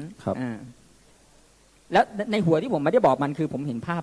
ตึกระเบิดเครื่องบิน อะไรก็ไม่รู้อะจราจนแบบโลกแตกแน่ๆ เพราะตอนนั้นมันแบบข่าวลือมันน่ากลัวจริงๆมันยังไม่มีโซเชียลมีเดียขนาดนี้มีแต่คนพูดกันในทีวีในวิทยุว่าโลกแตกแน่ๆพอเขา3-2-1พุจุดเปรี้ยงขึ้นมาเอ้าไอ้มันก็ร้องเพลงต่อดีกว่าก็ไม่มีอะไรเกิดขึ้นมันก็แล้วผมก็เปลี่ยนความคิดกันมาว่ามันก็คืนปาร์ตี้เมาๆคืนหนึ่งนี่หว่ามันก็วันธรรมดาวันหนึ่งผมก็เลยได้ไม่ใช่ข้อสรุปหรอกครับแต่ผมรู้สึกว่ามันแบบคือเราสามารถใช้มันได้ให้มันเป็นอะไรอ่ะใช้ให้มันเป็นประโยชน์ได้เหมือนกันถ้ามองว่ามันเป็นหลักบางอย่างในการจูงใจตัวเองให้ทำในสิ่งเพียงแต่ว่าข้อสำคัญคือมันกลับไปที่พี่อ๋องพูดคือว่าเราทำมันได้หรือเปล่าเรา เรายกระดับตัวเองในการพัฒนาตัวเองโดยใช้ไอ้หลักเนี้ยได้หรือเปล่าแต่ถ้ามันทำไม่ได้ครับมันก็อย่างที่เขาค่อนขอดกันว่ามันก็วันธรรมดาวันหนึ่งครับครับทีนี้ที่ฟังมาจากทั้ง3ท่านเนี่ยก็มันจับจุดร่วมได้อย่างหนึ่งก็คือว่าเหมือนว่าเวลาเราตั้งเป้าหมายหรือแบบตั้งปณิธานอะไรสักอย่างโดยยึดไม่ว่าจะวันปีใหม่หรือว่าเดือนใหม่หรือว่ากระทั่งวันใหม่นะครับมันก็สิ่งหนึ่งที่ทำเพื่อตอบสนองเนี่ยก็คือตอบสนองคุณค่าในตัวเราเองคุณค่าของชีวิตหรือกระทั่งหาความหมายอะไรสักอย่างให้มันเพื่อที่จะได้ไม่ต้องว่างเปล่าเกินไปอะไรเงี้ยครับทีนี้ก็อยากชวนคุยทั้ง3คนเลยว่าเนี่ยในวิกฤตเปลี่ยนผ่านที่แต่ละคนต้องเจอมาไม่ว่าเล็กหรือใหญ่นะครับมันผ่านแต่ละช่วงมาได้ยังไงคือถ้าใช้คำว่า coming of age อย่างที่พี่อ๋องพูดเมื่อกี้ครับคือ coming of age ถ้ามันแบ่งซอยย่อยไปเป็นปีเป็นเดือนเป็นวันหรือแบบเจอเหตุการณ์บางเหตุการณ์ที่มันพลิกเราเนี่ยเราผ่านมันไปยังไงด้วยวิธีคิดแบบไหนอะไรเงี้ยครับเริ่มจากจันตุลหนึ่งก็ได้ครับผมเหรอ coming of age นะยังไม่อยากจะ coming of age เลยจริงเมื่อกี้ยังพอดีนึกขึ้นมาได้นะครับย้อนกลับไปนิดหนึ่งเนาะเรื่องปีใหม่ที่ฟังมาจริงเมื่อกี้บอกศาสนามันเหมือนมองแง่ลบนะแต่จริงมันมีภูมิปัญญาอันหนึ่งนะครับจริงพูดเหมือนกับว่ามันจะไม่สำคัญจริงมันสำคัญนะครับสำหรับศาสนาการมีวันที่เป็นหมุดหมายแบบเนี้ยเพราะว่ามันก็ต้องเป็นหมุดที่บอกไงว่าเฮ้ยอยู่กำลังจะไปสู่อีกภาวะหนึ่งแล้วอยู่มันต้องมีหมุดไม่งั้นเรานับไม่ถูกหรอกใช่ไหมแต่ว่าทีนี้นอกจากมีหมุดเนี่ยมันมีภูมิปัญญาหนึ่งก็คือการสลัดทิ้งของเก่าคือเราจะเห็นเลยว่าปีใหม่ในวิธีคิดแบบศาสนาเนี่ยนะครับหรือการเปลี่ยนผ่านจริงอาจจะโยงมาเรื่องนี้ด้วยนะครับมันต้องมีภาวะของการก้าวข้ามอะไรบางอย่างแล้วก็ต้องสลัดทิ้งของเก่าเพราะฉะนั้นเราจะเห็นว่าในประเพณีปีใหม่ในวัฒนธรรมเดิมของเราเนี่ยมันจะมีอยู่วันหนึ่งที่เป็นวันหยุดแบบหยุดกิจกรรมครับนั้นจะมีถ้าอย่างตุ๊จีนเนี่ยใช่ไหมมันจะมีวันถือวันเที่ยวก็คือคุณห้ามทำงานคุณห้ามปรุงอาหารคุณห้ามกวาดบ้านห้ามอะไรอย่างเงี้ยห้ามกวาดบ้านของอินเดียก็มีของไทยก็มีนะครับก็ของไทยเรามีวันเน่าวันเนาใช่ไหมในสงกรานต์อย่างเงี้ยเพราะฉะนั้นเนี่ยการมีวันพวกเนี้ยจริงๆเนี่ยมันเป็นลักษณะของการพอสคือหยุดนะครับคำว่าปีใหม่ในโบราณที่ใช้ว่าตรุษเนี่ยมันแปลว่าตัดนะครับคือคุณจะสลัดคุณจะก้าวไปสู่สิ่งใหม่ได้ไงถ้าคุณยังไม่ตัดของเก่าทิ้งหรือคุณจะเกิดได้ไงถ้าคุณยังไม่ตายนะมันต้องมีช่วงเวลาที่ทุกอย่างมันตายก่อนมันหยุดมันนิ่งมันตายแล้วมันถึงจะเกิดสิ่งใหม่ขึ้นมาผมคิดว่าอันนี้เป็นมุมมองของศาสนาต่อมันก็เกี่ยวพันกับเรื่อง coming of age ด้วยนะ คือคล้ายๆเหมือนกับมันต้องมีภาวะที่เป็นความวิกฤตหรือภาวะที่เราเผชิญหน้ากับปัญหาอะไรบางอย่างใช่ไหมครับแล้วไอ้ภาวะนั่นแหละที่มันจะเป็นตัวผลักดันเราไปสู่ภาวะใหม่ๆนะครับซึ่งไม่ได้แปลว่าเราจะลอกคราบไปดักแด้แล้วก็หมดจดออกมาเป็นผีเสื้ออะไรเงี้ยแต่มันเป็นความเปลี่ยนผ่านที่ค่อยๆเปลี่ยนแต่มันต้องเจอการเปลี่ยนเนี่ยภาวะวิกฤตเนี่ยซึ่งเจ็บปวดนะครับไม่มีการเปลี่ยนผ่านอันไหนไม่เจ็บปวดครับและไอ้ความเจ็บปวดที่ว่าเนี่ยมันก็จะผลักดันเราไปสู่บุคลิกภาพหรืออะไรใหม่ๆที่เป็นที่ไม่รู้มันเป็นตัวเราหรือเปล่าผมก็ตอบไม่ได้นะครับแต่ว่าผมคิดว่าในประสบการณ์ชีวิตของคนแต่ละคนเนี่ยถ้าเรามองย้อนกลับไปเนี่ยเราจะเห็นว่ากว่าเราจะมาถึงตรงเนี้ยมันมีจุดบางทีเราเห็นไม่ชัดหรอกไอ้ความทุกข์อันนั้นหรือว่าจุดเปลี่ยนอันนั้นบางคนโชคดีจะเห็นมันชัดบางคนอาจจะเห็นมันไม่ชัดแต่ว่ามันมีวิกฤตอันนั้นอยู่เสมอนะครับที่ทำให้เรากลายไปเป็นภาวะอีกแบบหนึ่งอะไรเงี้ยครับอย่างของผมเองเนี่ยในประสบการณ์ส่วนตัวเนี่ยคือผมคิดว่ามันมีอะไรหลายอย่างที่ทำให้เราอาจจะไม่ถึงกับเปลี่ยนอะไรขนาดนั้นแต่เข้าใจอะไรมากขึ้นเนี่ยนะครับก็คือแต่งงานรอบแรกนะครับไอ้การแต่งงานรอบแรกหมายถึงว่าภาวะที่เปลี่ยนใหญ่ๆครั้งแรกนะครับก็คือเรื่องของการแต่งงานนะครับและอีกอันหนึ่งก็คือแม่เสียนะครับคุณแม่เสียชีวิตเมื่อปีที่แล้วแล้วผมคิดว่าอันนี้2อันนี้เป็นอะไรที่เป็นเรื่องใหญ่มากในชีวิตผมแล้วทำให้มีประสบการณ์อะไรบางอย่างที่มันเปลี่ยนไปพอสมควรหรือความเข้าใจเกี่ยวกับตัวเองเปลี่ยนเยอะมากนะครับเพียงแต่ว่าอาจจะเล่าได้ไม่หมดนะแต่ว่าเพราะว่าแต่ละคนจะมีช่วงเวลาแบบนี้อยู่พอยสำคัญก็คือว่ามันเจ็บปวดเสมอแหละใช่ไหมเวลาเจอช่วงเปลี่ยนผ่านอย่างนี้นะใช่ครับคือผมคิดว่าเวลาเราวาดฝันของการเปลี่ยนผ่านเนี่ยมันอาจจะไม่ใช่แบบว่าเหมือนหนังอ่ะคือหนังเนี่ยเขาย่อชีวิตคนคนนึงให้อยู่ในชั่วโมงหรือ2 ชั่วโมงได้เนี่ยแล้วเราก็จะมีภาพคล้ายๆพอเจอเนี่ยปุ๊บแล้วแบบ เฮ้ยกูเอ็นไลท์เท่นน่ะกูตัดคนรู้เลยอย่างเงี้ยผมว่ามันไม่มีภาวะแบบนั้นนะฮะผมว่ามันค่อยๆเป็นค่อยๆไปอ่ะในชีวิตคนจริงๆอ่ะใช่ไหมครับเราอาจจะปิ๊งวาบได้จริงนะแต่ว่าไอ้ภาวะที่เราค่อยๆเปลี่ยนตัวเองหรือเรากลายไปเป็นการค้นพบภาวะใหม่ในตัวเราเนี่ยมันเป็นสิ่งที่มันใช้เวลาไม่รู้นะฮะอาจจะไม่ใช่คำตอบที่ถูกต้องที่สุดก็ได้แต่ว่ามันมีการใช้เวลามันเก็บบ่มเพาะคือเอาเรื่องอย่างตอนที่คุณแม่ผมเสียชีวิตก็ได้นะคือช่วงที่คุณแม่เสียชีวิตใหม่ๆเนี่ยเราอยู่ในความทุกข์จังๆเนี่ยนะครับเราจะมองมันอยู่เหมือนเราอยู่ในอันนั้นเลยอ่ะเราอยู่ในน้ำอันนั้นอยู่ในทะเลอันนั้นอ่ะฮะแต่ว่าเมื่อเวลาผ่านไปนะครับมันถอยออกมาแบบหนึ่งเนี่ยระบบวิธีคิดการไต่ตองการตีความสถานการณ์เนี่ยมันก็จะเป็นอีกแบบหนึ่งอ่ะแล้วผมคิดว่าความเข้าใจในตอนนั้นกับตอนนี้มันก็ไม่เหมือนกันแล้วมันก็ต้องใช้เวลาครับครับอย่างพี่อ๋องพี่ตามีมุมแบบนี้ครับมุมว่าเนี่ยก่อนที่เราจะเกิดใหม่ได้หรือว่าเปลี่ยนได้ผ่านได้เนี่ยก็ต้องตายหรือเจ็บหรือแบบซัฟเฟอร์กับมันมาก่อนผมมีสภาวะที่มันปิ๊งแวบหรือว่าซาโตริหรือว่าวาบอะไรแบบนั้นครั้งสำคัญแต่ไม่รู้ว่าพวกคุณมีเวลานานแค่ไหนในการฟังเรื่องของผม ลองดูครับลองดูไม่ออกใช่ป่ะครับคือเล่ายากอ่ะคือเล่ายากแต่ว่ามันเป็น personal story แล้วก็อยากจะแชร์แล้วก็คิดว่าใช่ไอ้สภาวะการที่เราจะต้องสลัดทิ้งของเก่าแล้วก็เติบโตครั้งสำคัญอะไรแบบเนี้ยมันไม่ใช่คลีเช่แบบ New Year Resolution หรือว่าณวันที่31ธันวาคมหรอกมันจะเกิดขึ้นวันไหนก็ได้ซึ่งวันนั้นน่าจะเป็นวันที่พิเศษที่สุดในชีวิตคุณคือผมเนี่ยเริ่มจับเวลาขอเวลาสักแป๊บนึงนะ คือเมื่อหลายปีก่อนเนี่ยผมคิดว่าคนรุ่นผมเนี่ยมันจะเป็น Generation X อะครับ Generation X คือเราจะมีโลกทัศน์อะไรที่มันจะค่อนข้างจะหม่นมัวแล้วก็น่ากลัวครับถ้าพวกคุณเป็น Generation Y ผมรู้สึกว่ายินดีกับพวกคุณด้วยแต่เพราะพวกผมเนี่ยจะเป็นอะไรที่เศร้าแล้วก็กดดันแล้วก็ย่ำแย่กับตัวเองหรืออะไรหลายๆอย่างใช่ป่ะครับผมรู้สึกว่าตอนช่วงวัยที่อายุ20กว่าหรือ30กว่าอะไรแบบนี้ผมรู้สึกว่าชีวิตผมเนี่ยไร้จุดหมายอ่ะผมเคยเขียนหนังสือเล่มนึงชื่อว่า Aimless Wanderer คือการที่แบบว่าเราเดินเตร่อย่างไร้จุดหมายครับแล้วแบบเรารู้สึกว่าเราตื่นมาเพราะแบบเราเกิดมาทำไมเนี่ยแม่ไม่น่าให้เราเกิดมาเลยอ่ะเราเกิดมาทำไมแม่ไม่น่าให้เราเกิดมาเลยคือไม่รู้ว่าใครเคยดู Memory of Matsuko ป่ะที่มันจะเป็นหนังญี่ปุ่นคุณดูอีกแล้วครับโอเคครับคือเหมือนว่าเฮ้ยแบบขอโทษทีที่ฉันเกิดมาคือฉันไม่เข้าใจว่าฉันเกิดมาทำไมเลยใช่ป่ะครับแต่ว่าแบบแล้วแบบมันจะมีโมเมนต์อยู่ช่วงนึงอ่ะซึ่งแบบว่ามันพ้นวัยรุ่นไปแล้วนะทั้งที่แบบว่าแก่แล้ว30กว่าแล้วอะไรเงี้ยแต่ว่ามันยังคิดไม่ได้อ่ะประมาณว่าวันเสาร์อาทิตย์แล้วมันไม่มีอะไรทำอ่ะโอ้ยนอนมองเพดานเปิดทีวีทิ้งไปใช่ป่ะครับหายใจทิ้งอ่ะแล้วแบบเบื่อทนไม่ไหวกับความเคว้งคว้างอยู่ภายในใจตัวเองอ่ะเดินออกจากบ้านนั่งมอเตอร์ไซค์ไปที่หน้าบ้านหน้าปากซอยอ่ะแล้วก็แบบว่าถ้าสาย16มาฉันจะไปสยามสแควร์ถ้าสาย66มาฉันจะไปเซ็นทรัลปิ่นเกล้าขึ้นแล้วแบบก็แบบมันไม่มีที่จะไปอ่ะแต่ว่าฉันไม่รู้ว่าฉันจะไปไหนอ่ะใช่ป่ะครับสาย16มาชิบหายแล้วไปสยามก็ได้ใช่ป่ะครับแล้วก็ลง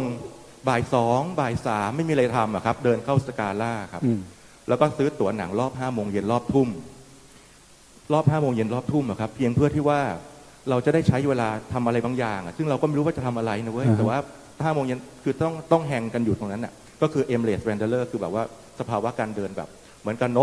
นกไร้ขาเคยดูหนังของหม่องกาไว้ป่ะครับ นกไร้ขา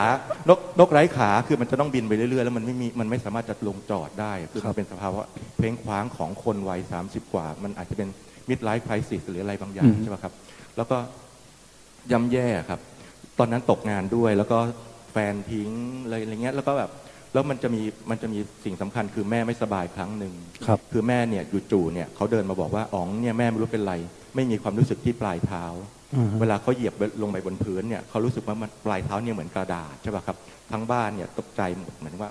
แล้วเราเนี่ยก็อพยพแม่เนี่ยไปอยู่ที่ต่างจังหวัดเพราะว่าพี่ชายผมเนี่ยเป็นหมออยู่ที่ต่างจังหวัดก็จะให้พี่ชายเนี่ยดูแลใช่ป่ะครับแล้วบ้านเนี่ยคือผมเนี่ยอยู่คนเดียวสภาวะเนี่ยมันเคว้งคว้างมากอ่ะแล้วผมเนี่ยมีพี่ชายคนหนึ่งพี่ชายคนนี้เป็นคนที่พิการตั้งแต่กำเนิดแล้วเขาอายุมากกว่าผมมากแล้วล่ะเราก็ไปฝากเขาเลี้ยงไว้ที่สถานรับเลี้ยงแห่งหนึ่งใช่ป่ะครับพอวันสิ้นเดือน พอวันใกล้ๆสิ้นเดือนแม่ก็จากต่างจังหวัดนี่ก็โทรศัพท์มาบอกมาหาอ๋องเองอยู่บ้านคนเดียวเนี่ยกินข้าวกินปลาบ้างหรือยังใช่ป่ะหาข้าวหาปลากินได้แล้วไหมอะไรแบบนี้ใช่ป่ะครับเสร็จแล้วแม่ก็ถามว่าอ๋องเนี่ยเองมีตังค์หรือเปล่าเอาเบอร์บัญชีมาเดี๋ยวแม่จะโอนตังค์ให้เอาเพื่อจะเอาตังค์เนี่ยไปจ่ายให้สถานเลี้ยงดูพี่ชายที่เลี้ยงดูอยู่ใช่ป่ะครับแล้วแบบคุณคิดดูว่าผู้ชายอายุ30กว่าครับซึ่งมันควรจะต้องแบบ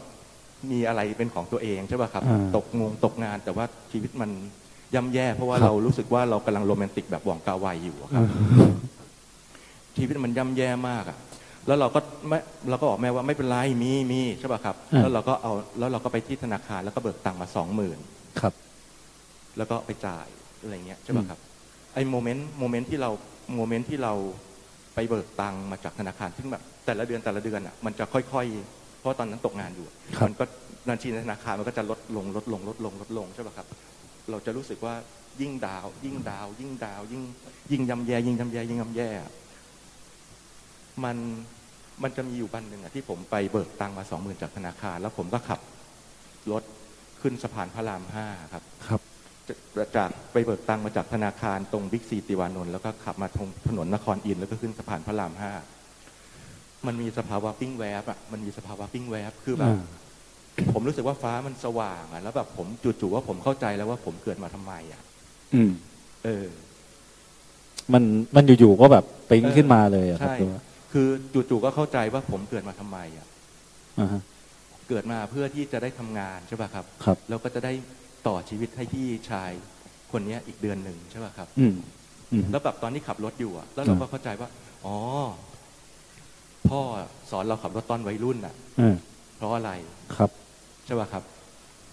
แล้วตอนที่เราไปเบิกตังค์อ่ะครับแล้วก็แบบอ๋อพ่อแม่ส่งเราเรียนให้เรามีงานทำอ่ะเพราะอะไรใช่ป่ะครับเฮ้ยที่สุดแล้วอ่ะจุดหมายหรือว่าไอ้ที่เราแบบกว่างกาไวเดินเตะเตะสาย16สาย66อะไรของเราที่เราทำตัวเลวร้ายอ่ะตลอดเวลาที่ผ่านมาแล้วเราก็กล่นด่าว่าแม่ให้เราเกิดมาทำไมมันตลกสิ้นดีอ่ะครับแล้วมันจู่ๆมันก็รู้สึกว่าใช่เนี่ยเราเกิดมาเพื่อสิ่งนี้ใช่ป่ะครับแต่เราคนบอกเนี่ยความหมายของชีวิตอ่ะมันคือการที่ทำให้คนอื่นอ่ะพี่ไม่รู้ว่าพวกคุณเข้าใจเปล่าแล้วแบบแล้วมันก็ขับรถไปแล้วมันก็น้ำตาไหลแล้วมันแบบแต่ว่าฟ้ามันสว่างนะแล้วเนี่ยผมรู้สึกว่ามันเป็น coming of age ครั้งสำคัญในชีวิตแต่ว่าวันนี้เราไม่ได้พูดเรื่อง coming of age ใช่ไหมแต่ว่าเราจะพูดเรื่อง new resolution คือ anyway แหละผมรู้สึกว่านี่แหละคือถ้าคุณไม่ได้เจอมันในวันปีใหม่ถ้าคุณไม่ได้เจอมันในคืนวันที่31แล้วก็เช้าในวันที่1อะไรอย่างนี้ใช่ป่ะครับครับ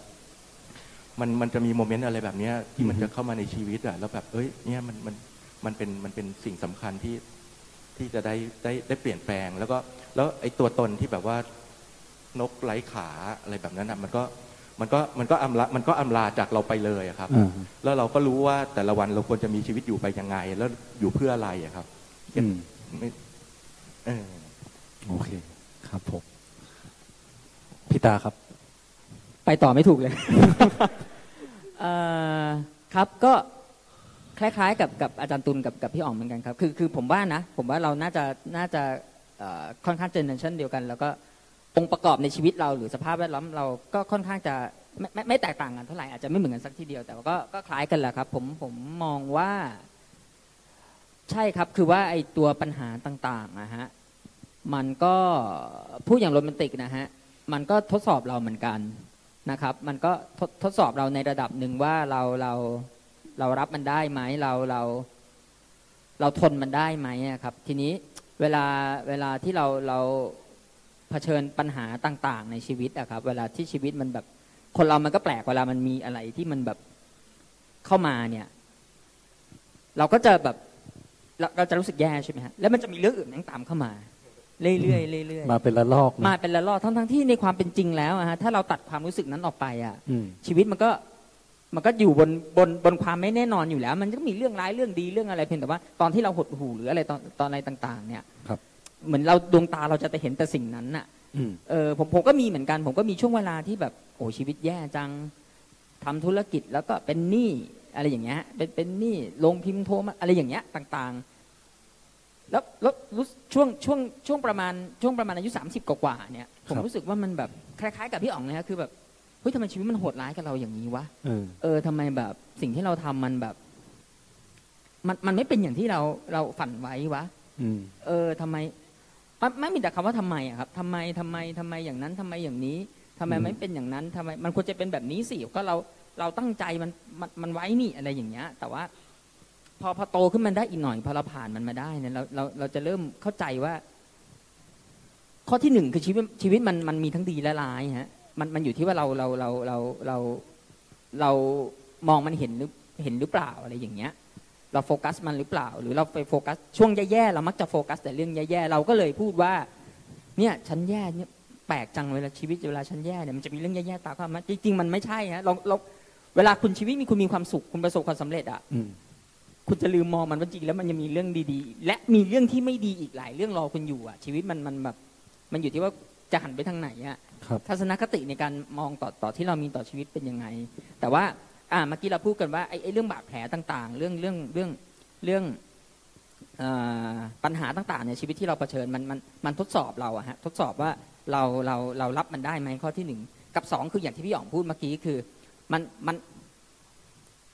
มันช่วยเราหาคำตอบว่าจริงๆแล้วเราเกิดมาทำไม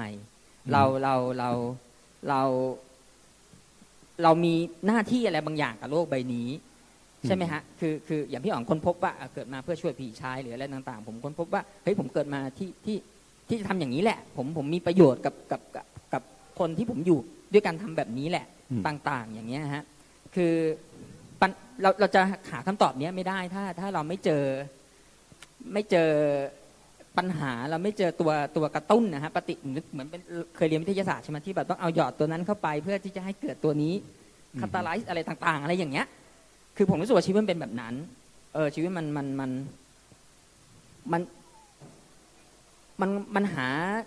ันหาคำตอบไม่ได้ถ้าเราไม่เจอ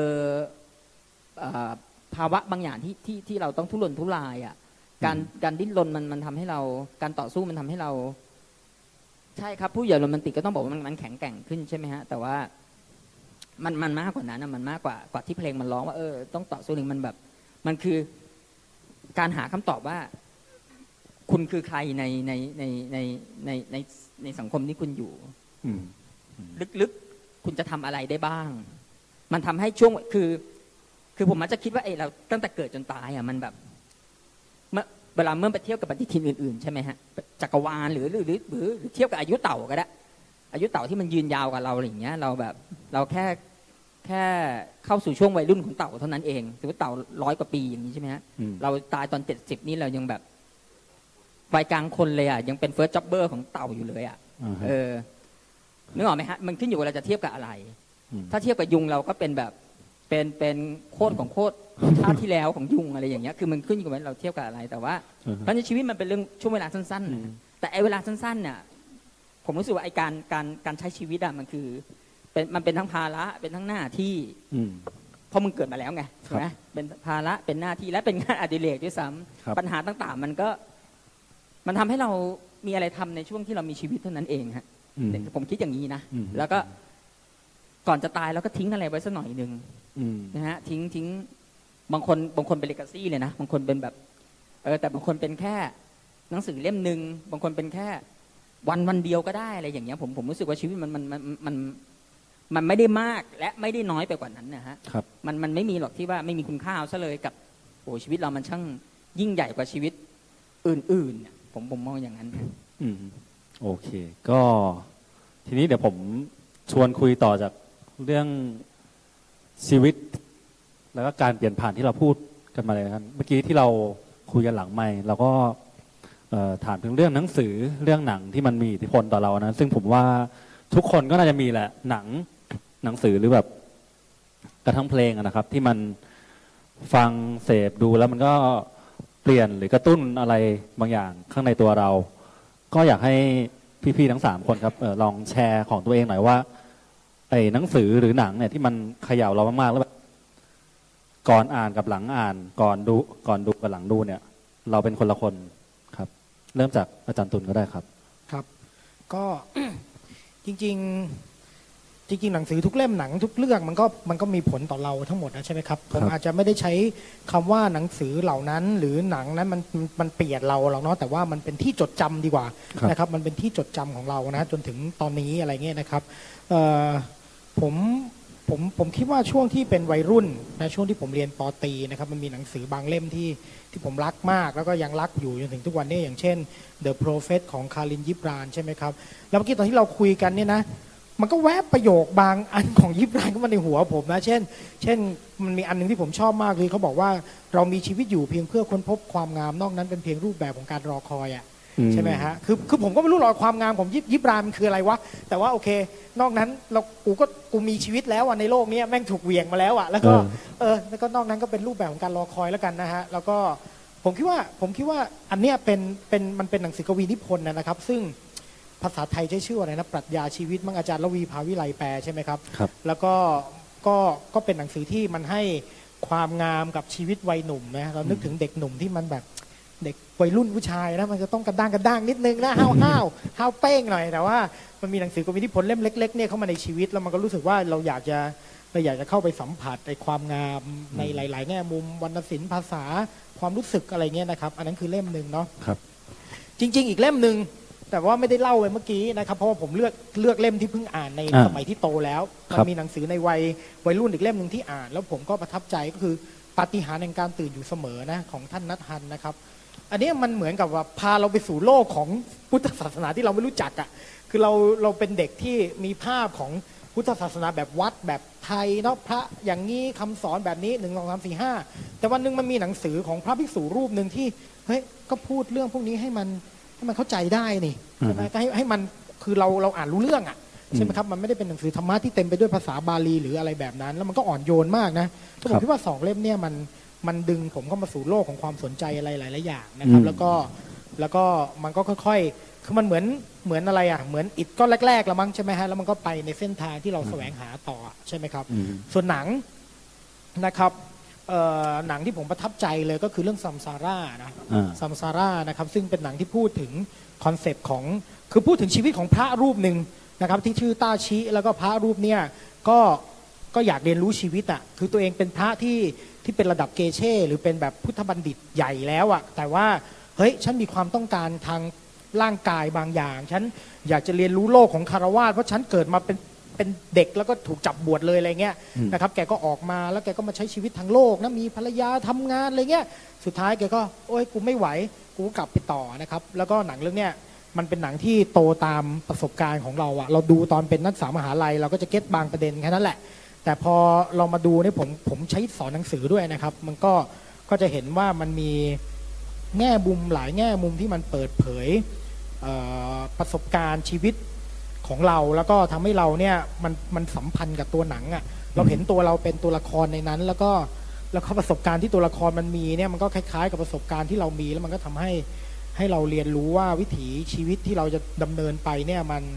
มันต้องเรียนรู้อ่ะมันเป็นสังสารวัตรอ่ะใช่ไหมมันต้องเรียนรู้แล้วมันก็มีผมรู้จะอธิบายยังไงครับว่าความประทับใจที่ผมมีตอนหนังเรื่องนี้มันเป็นยังไงอ่ะมันคือสำหรับผมเนี่ยถ้าเราพูดว่าเราสนใจเรื่องการปฏิบัติใช่ไหมครับแล้วก็แต่ว่าหนทางของการปฏิบัติมันยาวไกลอ่ะแล้วเราจะมีชีวิตคือถ้าเราไม่เลือกที่จะเป็นพระเนี่ยแล้วเราใช้ชีวิตแบบฆราวาสเนี่ยเราจะอยู่ยังไงวะที่จะเป็นนักปฏิบัติแต่ใช้ชีวิตทางโลกด้วยอ่ะมันยากนะครับมันเป็นโจทย์ยากมากๆนะฮะแต่สุดท้ายหนังเรื่องนี้มันก็พูดอะไรบางอย่างที่เป็นสารของชีวิตที่เราเลือกอ่ะอะไรเงี้ยผมคิดว่ามันมีคุณค่าต่อและยิ่งเมื่อมีชีวิตคู่นะหนังเรื่องนี้ให้ความหมายอีกแบบเลยเอาจริงๆคือเราจะพบว่าตัวละครสำคัญในหนังเรื่องนี้มีโอกาสไปดูนะครับซัมซาร่าเนี่ยก็คือนางเอกที่ชื่อเปม่าซึ่งเป็นภรรยาของต้าชินะครับแล้วเปม่าเนี่ยเป็นตัวละครที่อัศจรรย์ไม่รู้จะพูดยังไงคืออัศจรรย์แล้วผู้ชายเนี่ยคือพอยต์หนังเป็นหนังวัชรยานนะครับผู้ชายจะตัดสรู้ได้เนี่ยมันมีผู้หญิงในชีวิตนะครับที่ทำให้ที่มันผลักดันผู้ชายไปในเส้นทางนั้นน่ะแล้วผมก็เฮ้ยความหมายพวกเนี้ยมันค่อยๆเผยตัวมันออกมาผ่านประสบการณ์ส่วนตัวของเราด้วยนะผมว่าอันเนี้ยมันมี impact ต่อชีวิตผมมากหนังเรื่องเนี้ยครับครับโอเคครับแล้วของพี่ตาล่ะครับครับก็มันที่คุยไว้นะแต่ว่าจริงๆนึกขึ้นได้อีกเรื่องหนึ่งเอาหนังก่อนนะฮะหนังเนี่ยมันมีอยู่2 เรื่องที่ นี่ผมดูบ่อยมากแล้วก็เวลาถูกถามซึ่งผมถูกถามบ่อยมากเลยนะถามเล่นถามจริงถามไปลงหนังสือลงอะไรเงี้ย10 หนัง 20 หนัง 30 หนังอะไรก็ว่าไปจะมี2เรื่องนี้ผมเลือกอยู่ในลิสต์เสมอเรื่องแรกคือเรื่อง Taste of Cherry ครับเป็นหนังอิหร่านพุ่มกับชื่ออับบาส เคลอสตามิอันนี้ก็เสียชีวิตไปแล้วนะครับหนังเรื่องนี้ดีมากๆนะฮะได้ปาล์มทองคำด้วยจำไม่ได้ว่าปีอะไรแต่นานมากแล้วล่ะมันเป็นเรื่องของผู้ชายคนหนึ่งในเตหะรานนะในอิหร่านที่คือเขาเล่าว่าเขาเนี่ยในหนังเนี่ยเขาเล่าว่าผู้ชายคนนี้อยากตายมากเข้าใจว่าคือเป็นคนที่มีฐานะดูคือหนังไม่ได้บอกตรงๆนะฮะแต่ดูจากบริบทต่างๆที่หนังพยายามใส่เข้ามายังขับรถแพงแต่งตัวก็ไม่เลวร้ายแหละอะไรอย่างเงี้ยก็มีงานมีการทำก็ดูน่าจะเป็นคนที่โอเคกับชีวิตอยู่ประมาณนึงแต่คนนี้อยากตายมากอยากไม่อยากอยู่แล้วอะไรเงี้ยจะด้วยอะไรบางอย่างซึ่งเราก็ไม่รู้ได้ก็หนังมันเล่าเริ่มที่ว่าผู้ชายคนนี้ก็ขับรถตระเวนไปทั่วเตหะรานเลยฮะเพื่อไปขอให้ใครก็ได้จ้างใช้เงินซื้อด้วยมาจะขุดหลุมไว้วันนี้แล้วเดี๋ยวจะลงไปตายช่วยเช้าขึ้นมาเนี่ยช่วยมาเอาดินมากลบให้หน่อยแล้วเดี๋ยวให้ตังค์ให้เงินเป็นค่าจ้างซึ่งมันบ้าบินมากกับสิ่งการกระทำเนี้ยแล้วก็เขาก็ขับไปเรื่อยฮะเวลาไปชวนใครคนก็แบบตลกหรือเปล่าอย่ามาล้อเล่นนี่มีทีวีอยู่ใช่ไหมอะไรอย่างเงี้ยหรืออะไรสักอย่างก็ไม่มีใครทำเลยฮะทำไมคุณถึงอยากตายล่ะเนี่ยชีวิตมันอย่างนี้อย่างนั้นต้องจะรีบไปไหนเลยอย่ามาล้อเล่นไม่มีบางคนถึงขับไล่อย่างกับหมูกับหมาไม่มีเวลาด้วยอะไรอย่างเงี้ยไม่คุยด้วยซ้ำไปอะไรอย่างเงี้ยจนมาท้ายเรื่องเนี่ยก็มาเจอคุณลุงคนหนึ่งผมจำไม่ได้ว่าคุณลุงนี้เขาเป็นแบบเหมือนเป็นลุงแก่ๆเฝ้าโรงงานหรือเฝ้าโกดังอะไรสักอย่างไม่รู้ว่าลุงแกก็บอกว่าเอาดิเท่านี้นะเท่านี้บาทเท่านั้นเท่านี้บาทสกุลเงินนะฮะเอาสิอะไรอย่างเงี้ยก็ตกลงรับที่จะบ้าจ้างแล้วลุงก็พูดมาคำหนึ่งว่าเป็นคำพูดที่ธรรมดาเรียบง่ายมากเลยฮะไม่ได้มีการแบบจะให้ตัวพระเอกเนี่ยจูงใจอะไรเลยว่าอย่าตายอะไรอย่างเงี้ยคือขับผ่านต้นเชอร์รี่กันขับรถผ่านต้นเชอร์รี่แล้วพูดถึงต้นเชอร์รี่อะไรอย่างเงี้ยพูดถึงวันวานในอดีตของตัวเองก็บอกว่าเชอร์รี่เนี่ยถ้าจะมันตอนที่มันออกดอกแรกๆของปีอะไรอย่างเงี้ยรสชาติมันอร่อยมากเลยอะลุงเคยกินตอนเป็นเด็กนะเนี่ยยังจำรสชาติมาจนทุกวันนี้รู้สึกว่ามันแบบอร่อยจริงๆอะไรอย่างเงี้ยอยากกินให้ได้ทุกปีที่แต่ละฤดูกาลที่ออกมาอะไรเงี้ยฮะแล้วก็ตัดภาพกลับไปพี่เอกก็เหมือนจะขับรถไปเจอโรงเรียนแล้วก็นั่งอยู่บนเก้าอี้ไม้ที่แคร่ไม้ที่ตัวเองเคยนั่งตอนเป็นสมัยนักเรียนอะไรอย่างเงี้ยแล้วก็เป็นภาพพระอาทิตย์กำลังค่อยๆตกดินอะไรอย่างเงี้ยคือมันก็เชิงสัญลักษณ์นิดหน่อยแล้วก็ตอนจบเนี่ยก็คือนอนอยู่ในหลุมก็มีดินกบขึ้นมาแล้วก็ตัดภาพไปที่เชอร์รี่ที่กำลังออกดอกใหม่เนี่ยคือหนังมันเปิดทางเปิดให้เราได้ตีความว่าเกิดอะไรขึ้นตายหรือเปล่าอะไรอย่างเนี้ยแต่ผมรู้สึกว่ามันเขย่าผมมากๆเลยหนังเรื่องนี้คือชีวิตมันไม่มีอะไรสิ่งที่ผมค้นพบจากการดูหนังผมว่าชีวิตมันไม่มีอะไรสำคัญและไม่สำคัญหรอกชีวิตมันคืออยู่ไปเถอะอยู่ไปเพื่อรอให้ได้กินเชอร์รี่ของฤดูกาลหน้าที่จะมาถึงอ่ะเท่านั้นเองอย่าไปอะไรกับมันมากนักนะฮะเรื่องนี้ซึ่งผมชอบมากอีกเรื่องนึงฮะเป็นหนังเกาหลีครับของผู้กำกับชื่อคิมคีดุกเรื่องนี้ผมพูดชื่อเรื่องไม่เคยถูกเลยท่านไปเสิร์ชต่อเองแล้วกันนะฮะสปริงซัมเมอร์นั่นทุกท่านรู้ใช่ไหมชื่อยาวมากมันเป็นเรื่อง4ฤดูกาลฮะ4ฤดูกาลแล้วก็วนกลับมาฤดูกาลใหม่หนังอันนี้ว่าเรื่องนั้นค่อนข้างจะสัญลักษณ์หนังนี้สัญลักษณ์มากเลยฮะมันพูดถึงชีวิตของเนนหนุ่มคนหนึ่งที่คล้ายๆซัมซารานิดนึงมีผู้หญิงมากระตุ้นใช่ไหมฮะออกไปอยู่กับพระอยู่กับหลวงตาในแพกลางน้ำแล้วก็ออกไปเจอโลกออกไปเจอโลกจริงๆไปเจอความผิดหวังไปเรียนรู้ความ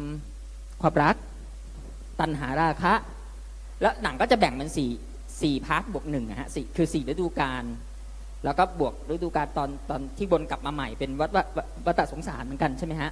แล้วก็เนี่ยฮะหนังมันพูดเรื่องชีวิตมนุษย์ในชีวิตทั่วๆไปที่มนุษย์คนหนึ่งคนจะเจอฮะจะถูกทดสอบจะถูกชีวิตมันเล่นงานคุณอะมันจะมีเรื่องอะไรบ้างคุณจะเผชิญอะไรบ้างจิตใจคุณจะเป็นยังไงคุณจะต้องถูกตรวจสอบด้วยอะไรบ้างอะไรอย่างเงี้ยรักโลภโกรธหลงอะไรต่างๆมาครบแล้วก็คือสิ่งส่วนนี้ผมชอบคือการใช้สัญลักษณ์ การใช้สัญลักษณ์ของในหนังเนี่ยมันมีการเอาเขาเรียกอะไรคัมภีร์ของศาสนาพุทธที่เป็นที่เกาหลีใช้อ่ะฮะมาใช้อยู่เยอะมากคือดูแต่ละครั้งเนี่ยตีความได้มากขึ้นแล้วก็เปลี่ยนไปทุกครั้งนะครับก็สองเรื่องส่วนหนังสือเนี่ยหนังสือเรื่องนึงเป็นนิยายชิคลิตนะฮะเป็นนิยายสนุกสนานทั่วไปซึ่งผมแปลไว้ผมเคยแปลไว้นานแล้วชื่อเรื่องว่า Along the Down ครับของนิกฮอนบี้ผมชื่อภาษาไทยผมแปลตั้งชื่อว่าเป็นอันตกลงมันเป็นเรื่องคน4คนที่ไม่พอใจในชีวิตเลยคนนึงเป็นคนดังที่ไปมีเพิ่งมีข่าวว่าไป abuse เด็กไปแบบไปนอนกับเด็กอายุต่ำกว่า20แล้วแบบในอังกฤษมันซีเรียสมากเลยนะนั่นแหละครับแล้วก็เป็นข่าวเช้าอีกคนนึงเป็นลูกรัฐมนตรีเป็นเด็กผู้หญิงพังๆหน่อยที่แบบพ่อแม่ก็คาดหวังก็ลูกรัฐมนตรีนี่ออกไหมฮะรัฐมนตรีกระทรวงศึกษาด้วยคือกระทรวงศึกษาด้วยแบบวางแผนให้เด็กในชาติอะไรเงี้ยแต่ลูกตัวเองนี่โอ้โหแบบเกเรมากเกินเก่าเกินยิ่งกว่าคำว่าเกเรฮะคือพังมากอ่ะนะฮะอีกคนนึงเป็นคุณแม่ธรรมดาคนหนึ่งที่คุณแม่ซิงเกิลมัมก็เป็นคนชนชั้นล่างหน่อยในสังคมอังกฤษก็ทำงานใช้เงินสวัสดิการรัฐด้วยแล้วก็ต้องเลี้ยงลูกด้วยแล้วลูกเนี่ยเป็นออทิสติกซึ่งการมีอาชีพเป็นแม่บ้านเนี่ยรับจ้างทั่วๆไปแล้วมีลูกเป็นออทิสติกในสังคมอังกฤษเนี่ยมันแบบมันเหนื่อยมากอ่ะมันแบบมีถึงจุดนึงคือไม่อยากมีลูกแล้วไม่อยากมีลูกหมายความว่าอยากให้ลูกหายไปอะฮะมันทุกข์มากขนาดนั้นอีกคนเป็นคนอเมริกาที่ฝันเข้ามาจะเป็นนักร้องเป็นร็อกสตาร์ในอังกฤษเพราะรู้สึกว่าอังกฤษมันซีนดนตรีมันแบบมันดีอะปรากฏทำได้แค่คนส่งพิซซ่าทีนี้อาจจะเกี่ยวกับเรื่องที่เราคุยกันนิดนึงคือวันคริสต์มาสของมันก็คืออีก5วันจะปีใหม่ใช่ไหมฮะมันก็เป็นมายสโตนบางอย่างที่คน4คนเนี่ยขึ้นมาบนตึกดาดฟ้าตึกหนึ่งที่เป็นสถานที่ยอดนิยมในลอนดอนที่คนชอบมาโดดตึกตายเพราะมันสูงแล้วมันตกลงไปตายรับประกันความตายอ่ะมันตกไปมันตายแน่อะไรอย่างเงี้ย4คนนี้ก็มาเจอกันโดยบังเอิญเพราะว่าต่างฝ่ายต่างคือหนังมันก็เสียดเยอะนิดนึงว่าจะฆ่าตัวตายทั้งทีก็ฆ่าไปดิทำไมต้องมาฆ่าวันคริสต์มาสมันคือการตัดสินใจฆ่าตัวเองทำให้ตัวเองตายในวันที่มันมีความหมายกับคนอื่นเนี่ยมันแบบมันค่อนข้างจะเศร้าลึกๆอยู่ในใจนะฮะว่าโอ้โหคนจะจดจำเราอย่างนี้อ่ะเราเกลียดชีวิตที่เรามีอยู่มันเราอยากให้คนจดจำเราแบบนี้ว่าวันคริสต์มาสกูโดดตึกฆ่าตัวตายแล้วมันก็มาเจอกันครับแล้วก็แน่นอนมันไม่มีใครตายอยู่แล้วมันเจอกันแล้วมันก็เกิดเรื่องต่างๆที่มันออกไปค้นหาชีวิตว่าจริงๆแล้วชีวิตมันคืออะไรมันคือทั้งหมดที่เราพูดกันมาและอื่นๆด้วยซ้ำไปนะครับแล้วตอนจบเนี่ยมันมาเจอกันมาตอนจบรู้สึกว่าถ้าผมจำไม่ผิดเนี่ยมาเจอกันวันวาเลนไทน์มาเจอกันบนดาดฟ้าเนี้ยแล้วมันก็คุยอะไรกันง่ายๆฮะเรียบๆไม่ได้มีนัยยะอะไรสำคัญแต่ว่ามันจบที่การมองไปที่ลอนดอนไอแล้วก็มองไปที่ขอบฟ้าเบื้องหน้าแล้วก็มันเอ็นไลท์ผู้อ่านบางประการให้รู้สึกว่าจะชีวิตมันเลวทรามยังไงอ่ะมันก็ไปต่อ4คนนี้ชีวิตเลวทรามมากถ้าแล้วเราคงไม่ถึงขั้นนั้นอ่ะมันไปต่อได้อย่าสิ้นหวังอ่ะอย่าถึงขั้นแบบไม่หายใจอ่ะเท่านั้นเองฮะผมรู้สึกว่าเรื่องหนังสือเรื่องนี้มันเขย่าผมมากอาจจะเป็นเพราะผมใช้เวลาอยู่กับมันนานใช่ไหมเวลาเราแปลหนังสือเราต้อง 2-3 รอบไปอย่างน้อยอะไรเงี้ยแปลขัดเกลาอะไรต่ออะไรผมรู้สึกว่าผมเข้าใจชีวิตได้มากขึ้นโดยที่ตัวเองไม่ต้องไปเจ็บปวดได้มากขนาดนั้นนะฮะส่วนอีกเรื่องนึงเป็นหนังสือที่เพิ่งซื้อเลยฮะอาจจะไม่เกี่ยวอะไรกับเรื่องความตายเรื่องการมีชีวิตอยู่นะเป็น Encyclopedia ครับชื่อ Journey นะครับของสำนักพิมพ์ Darling Kinsdale ของอังกฤษ DK ที่ชอบทำ Encyclopedia ฮะคือมันเป็นหนังสือที่รวบรวมการเดินทางต่างๆของมนุษย์ครับตั้งแต่ยุคโบราณนะฮะตั้งแต่ยุคกรีกยุคโรมันการเดินทางเพื่อการเดินทางเส้นทางสายไหมซิลโรดใช่ไหมฮะเพื่อการค้าการเดินทางโดยมีน้ำตาลเป็นเขาเรียกอะไรเป็นวัตถุประสงค์หลักของการออกเดินทางวัดน้ำตาลเกลืออะไรพวกเนี้ยแล้วมันก็พูดมาถึงการเดินทางของมาโคโปโลวัสโกดากามาอะไรต่างๆมันทำเป็นแผนผังให้ดูแล้วมาเรื่อยๆเลยฮะมาเรื่อยๆการเดินทางโดยเครื่องจักรไอน้ำด้วยรถด้วยรถยนต์ด้วยรถไฟเมื่อ100 กว่าปีอะไรอย่างเงี้ยแล้วก็มาถึงจนถึงหน้าสุดท้ายเป็นการเดินทางไปดาวอังคาร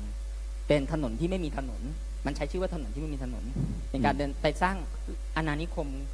เป็นการเดินทางครั้งยิ่งใหญ่ของมนุษยชาติครับซึ่งผมแปลกใจกับตัวเองมากผมไม่ตื่นเต้นกับหน้านี้เลยผมกูเคยดูแล้วในหนังเรื่อง The Martian และหนังอื่นๆใน HBO ต่างๆผมทั้งที่มันน่าตื่นเต้นนะครับแต่ผมไม่ตื่นเต้นเลยแต่กับช่วงต้นของหนังสือผมตื่นเต้นมากเลยผมแบบเฮ้ยมนุษย์มันทำสิ่งยิ่งใหญ่ได้ขนาดนี้เลยเหรอวะคือเราแบบเดินไปปากซอยแล้วยังขี้เกียจเลยแต่นี้มันแบบข้ามแหลมเข้าช่องแคบเพื่อน้ำตาลเหรอวะอาจจะมองเพื่อน้ำตาลใช่ไหมฮะแต่ถ้าเกิดไปศึกษาเนี่ยเฮ้ยน้ำตาลมันเปลี่ยนโลกนะเกลือนี่มันโคตรเปลี่ยนโลกเลยนะครับอะไรอย่างเงี้ยผมรู้สึกว่าไอ้หนังสือเรื่องนี้มันทำให้ผมรู้สึกว่าคือการเดินทางในวงเล็บเนี่ยความหมายของมันคือมันก็คือการหาชีวิตอย่างหนึ่งอะครับเอ้ยมันนี่ไง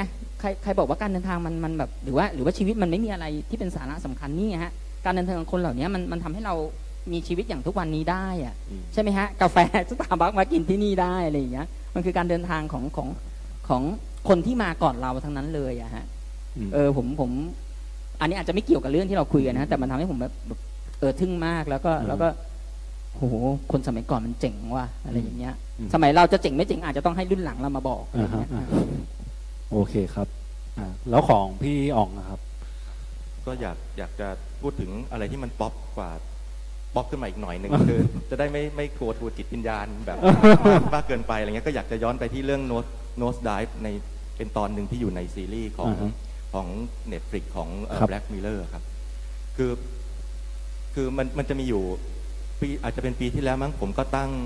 งสเตตัสช่วงวันปีใหม่อ่ะเพื่อที่จะแซะพวกที่ชอบตั้งสเตตัสเกี่ยวกับเป็นนิทานปีใหม่อ่ะว่าท่านจะอย่างนั้นอย่างนี้อะไรแบบเนี้ยครับผมก็ตั้งสเตตัสแบบคือก็นิสัยไม่ค่อยดีหรอกคือนิสัยแบบค่อนข้างก้าวร้าวแล้วก็ขี้แซะอะไรนี้ใช่ป่ะครับเพียงแต่ว่าวันนั้นตอนนี้เปลี่ยนแล้วนะตอนนี้เป็นคนไม่ใช่คนแบบนั้นแล้วแต่ว่าตอนนั้นมันยังเป็นคนที่แบบนั้นอยู่อะไรเงี้ยก็ตั้งสเตตัสแซะประมาณว่าแบบเอ้ยนี่ยังไม่เข้าใจกันอีกเหรอว่าสเตตัสเอ้ยนี่ยังไม่เข้าใจกันอีกเหรอว่าปณิธานปีใหม่ตั้งไปแล้วมันก็ไม่เห็นจะได้อะไรขึ้นมาพอถึงวันที่2 มกราคมกลับไปทำงานพวกคุณก็กรีดร้องตอนเช้ากันเหมือนเดิมคือคุณเคยมีสภาวะแบบประมาณว่าหยุดยาวๆแล้วมันจะต้องกลับไปเริ่มต้นทำงานวันแรกอ่ะไอ้วันนั้นอ่ะมันไอ้ตอนเย็นอ่ะพอพระอาทิตย์เริ่มตกเคยมันจะมีTED Talkอยู่อันนึงมันบรรยายสภาวะอะไรบางอย่างที่น่ากลัวมากมันจะเป็นTED Talkชื่ออยู่ในเว็บไซต์ของTEDนะครับชื่อว่าปรัชญาแห่งความสำเร็จแบบอ่อนโยนและแบบใจดีและอ่อนโยนนะครับพูดโดยเป็นนักปรัชญามั้งชื่ออแลงเดอร์พัตทอนนะครับอแลงเดอร์พัตทอนใช่ไหมเขาก็จะบรรยายสภาพแบบนี้คือแบบว่าประมาณว่าเนี่ยวันรุ่งขึ้นจะต้องไปทำงานแล้วแบบพอตอนเย็นของวันที่วันหยุดวันสุดท้ายอ่ะพระอาทิตย์เริ่มคล้อยลงเนี่ยในขณะที่ใจคุณเนี่ยก็จะค่อยๆดาวแบบเริ่มวิตกกังวลใช่ป่ะครับแล้วก็แบบร้องไห้อ่ะคือคนอื่นไม่รู้เป็นหรือเปล่าแต่ว่าผมว่ายุคสมัยปัจจุบันอ่ะมันบีบให้เรามีลักษณะแบบนั้นคือมันจะมีมีมอยู่อันนึงมันจะมีภาพมีมตลกอยู่ใน Facebook อยู่อันนึงที่บอกว่าไอสิ่งที่ทำให้คุณเกลียดวันจันทร์มันคือแคปิตอลิซึมอ่ะคือแคปิตอลิซึมมันทำให้คุณเกลียดวันจันทร์คือทุนนิยมอ่ะมันทุนนิยมมันคือสิ่งที่มันเราจ้างกันและกันน่ะให้ทำสิ่งที่เราต่างก็ไม่อยากทำอ่ะแล้วก็เราก็เลยเรียกสิ่งนั้นว่างานใช่ป่ะครับเราจ้างกันและกันเพื่อให้ทำสิ่งที่เราต่างก็ไม่ได้อยากทำแล้วก็เรียกสิ่งนั้นว่ามันว่างานแล้วก็เอาตังค์มาแล้วก็ไปใช้จ่ายในบริโภคนิยมอะไรของเราไปในไอสภาวะแบบไอตอนที่เย็นวันก่อนที่จะไปเริ่มต้นวันใหม่ทุกคนก็กรีดร้องแบบนั้นน่ะทั้งนั้นน่ะไม่ว่าคุณจะตั้งปณิธานปีใหม่อะไรยังไงมันสภาวะแบบนี้มันแสดงให้เห็นถึงอะไรผมว่ามันค่อนข้างจะเกี่ยวกับซีรีส์ Netflix เรื่องNose Dive ครับคือมันแสดงให้เห็นถึงภาวะความ anxiety อ่ะความวิตกกังวลความกลัวความแพนิคความพารานอยอะไรบางอย่างของใจเราลึกๆอ่ะที่มีต่อสังคมรอบตัวต่อความรักความสัมพันธ์ต่องานต่ออะไรทุกสิ่งทุกอย่างใช่ป่ะครับเราแอนไซตี้เรื่องที่เราแอนไซตี้มันก็มีอยู่ประมาณอยู่อย่างเงี้ย4 เรื่องมันก็คือเรื่องที่เราไปถามหมอดูอ่ะอันได้แก่อะไรอ่ะปีหน้าหนูจะมีแฟนไหมใช่ป่ะครับแล้วก็เรื่องความรักความสัมพันธ์นะครับและอีกเรื่องนึงก็เรื่องการงานอีกเรื่องนึงก็เรื่องสุขภาพอะไรเงี้ยคนก็วนๆอยู่เงี้ยมันก็คือ สิ่งที่เราแอนไซตี้เนี่ยคือสิ่งที่เราไปถามหมอดูใช่ป่ะครับครับแล้วมันก็คือสิ่งที่เราชอบเอามาเซตปณิธานปีใหม่ของเราก็เนี่ยปีหน้าฉันจะปีนี้ฉันปีอะไรเงี้ยมันแล้วมันก็จะมีมันยิ่งคุณหมกมุ่นอยู่กับการแสดงออกถึงปณิธานปีใหม่มากแค่ไหนอ่ะมันก็จะเหมือนมันราวกับว่ามันสะท้อนให้เห็นว่าคุณอ่ะลึกๆแล้วว่าคุณวิตกกังวลอยู่กับ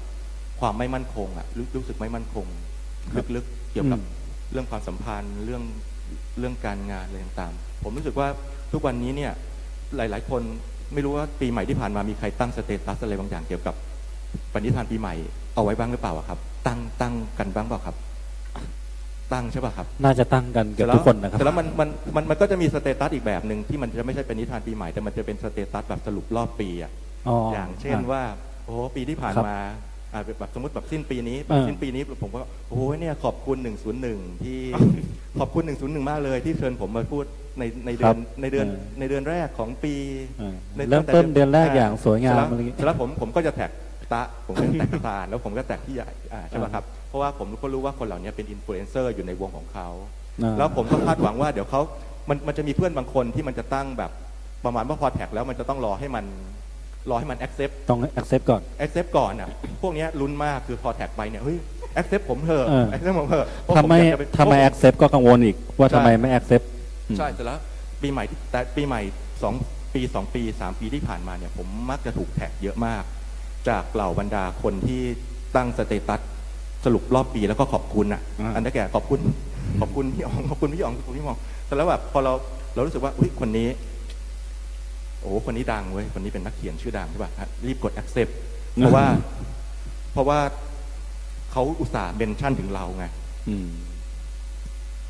แต่แล้วอีกคนหนึ่งไม่ค่อยดังเลยว่ะแต่ว่า accept หน่อยก็แล้วกันเดี๋ยวเขาจะน้อยใจเพราะว่าเรา accept คนนั้นไปแล้วหรืออะไรเงี้ยคือไม่รู้นะคือผมพยายามจะแชร์ผมพูดไปเนี่ยมันก็เหมือนกับประชดประชันหรืออะไรไม่งานแต่ผมรู้สึกว่าผมพยายามจะแชร์ธาตุแท้ที่มันอยู่ลึกซึ้งที่สุดของใจเราอ่ะว่าเราเนี่ยคิดแท้ที่จริงแล้วอ่ะไอการที่แบบสรุปปีความสำเร็จครับหรือว่าจะประกาศปีหน้าฉันจะทำอะไรหรือว่าอะไรอย่างเงี้ยมันก็สะท้อนความหมกมุ่นในโซเชียลสเตตัสของเราอ่ะในปีที่ผ่านมาและในปีหน้าต่อไปใช่ป่ะครับครับก็อย่างเงี้ยก็คือเป็นการกดไลค์แล้วก็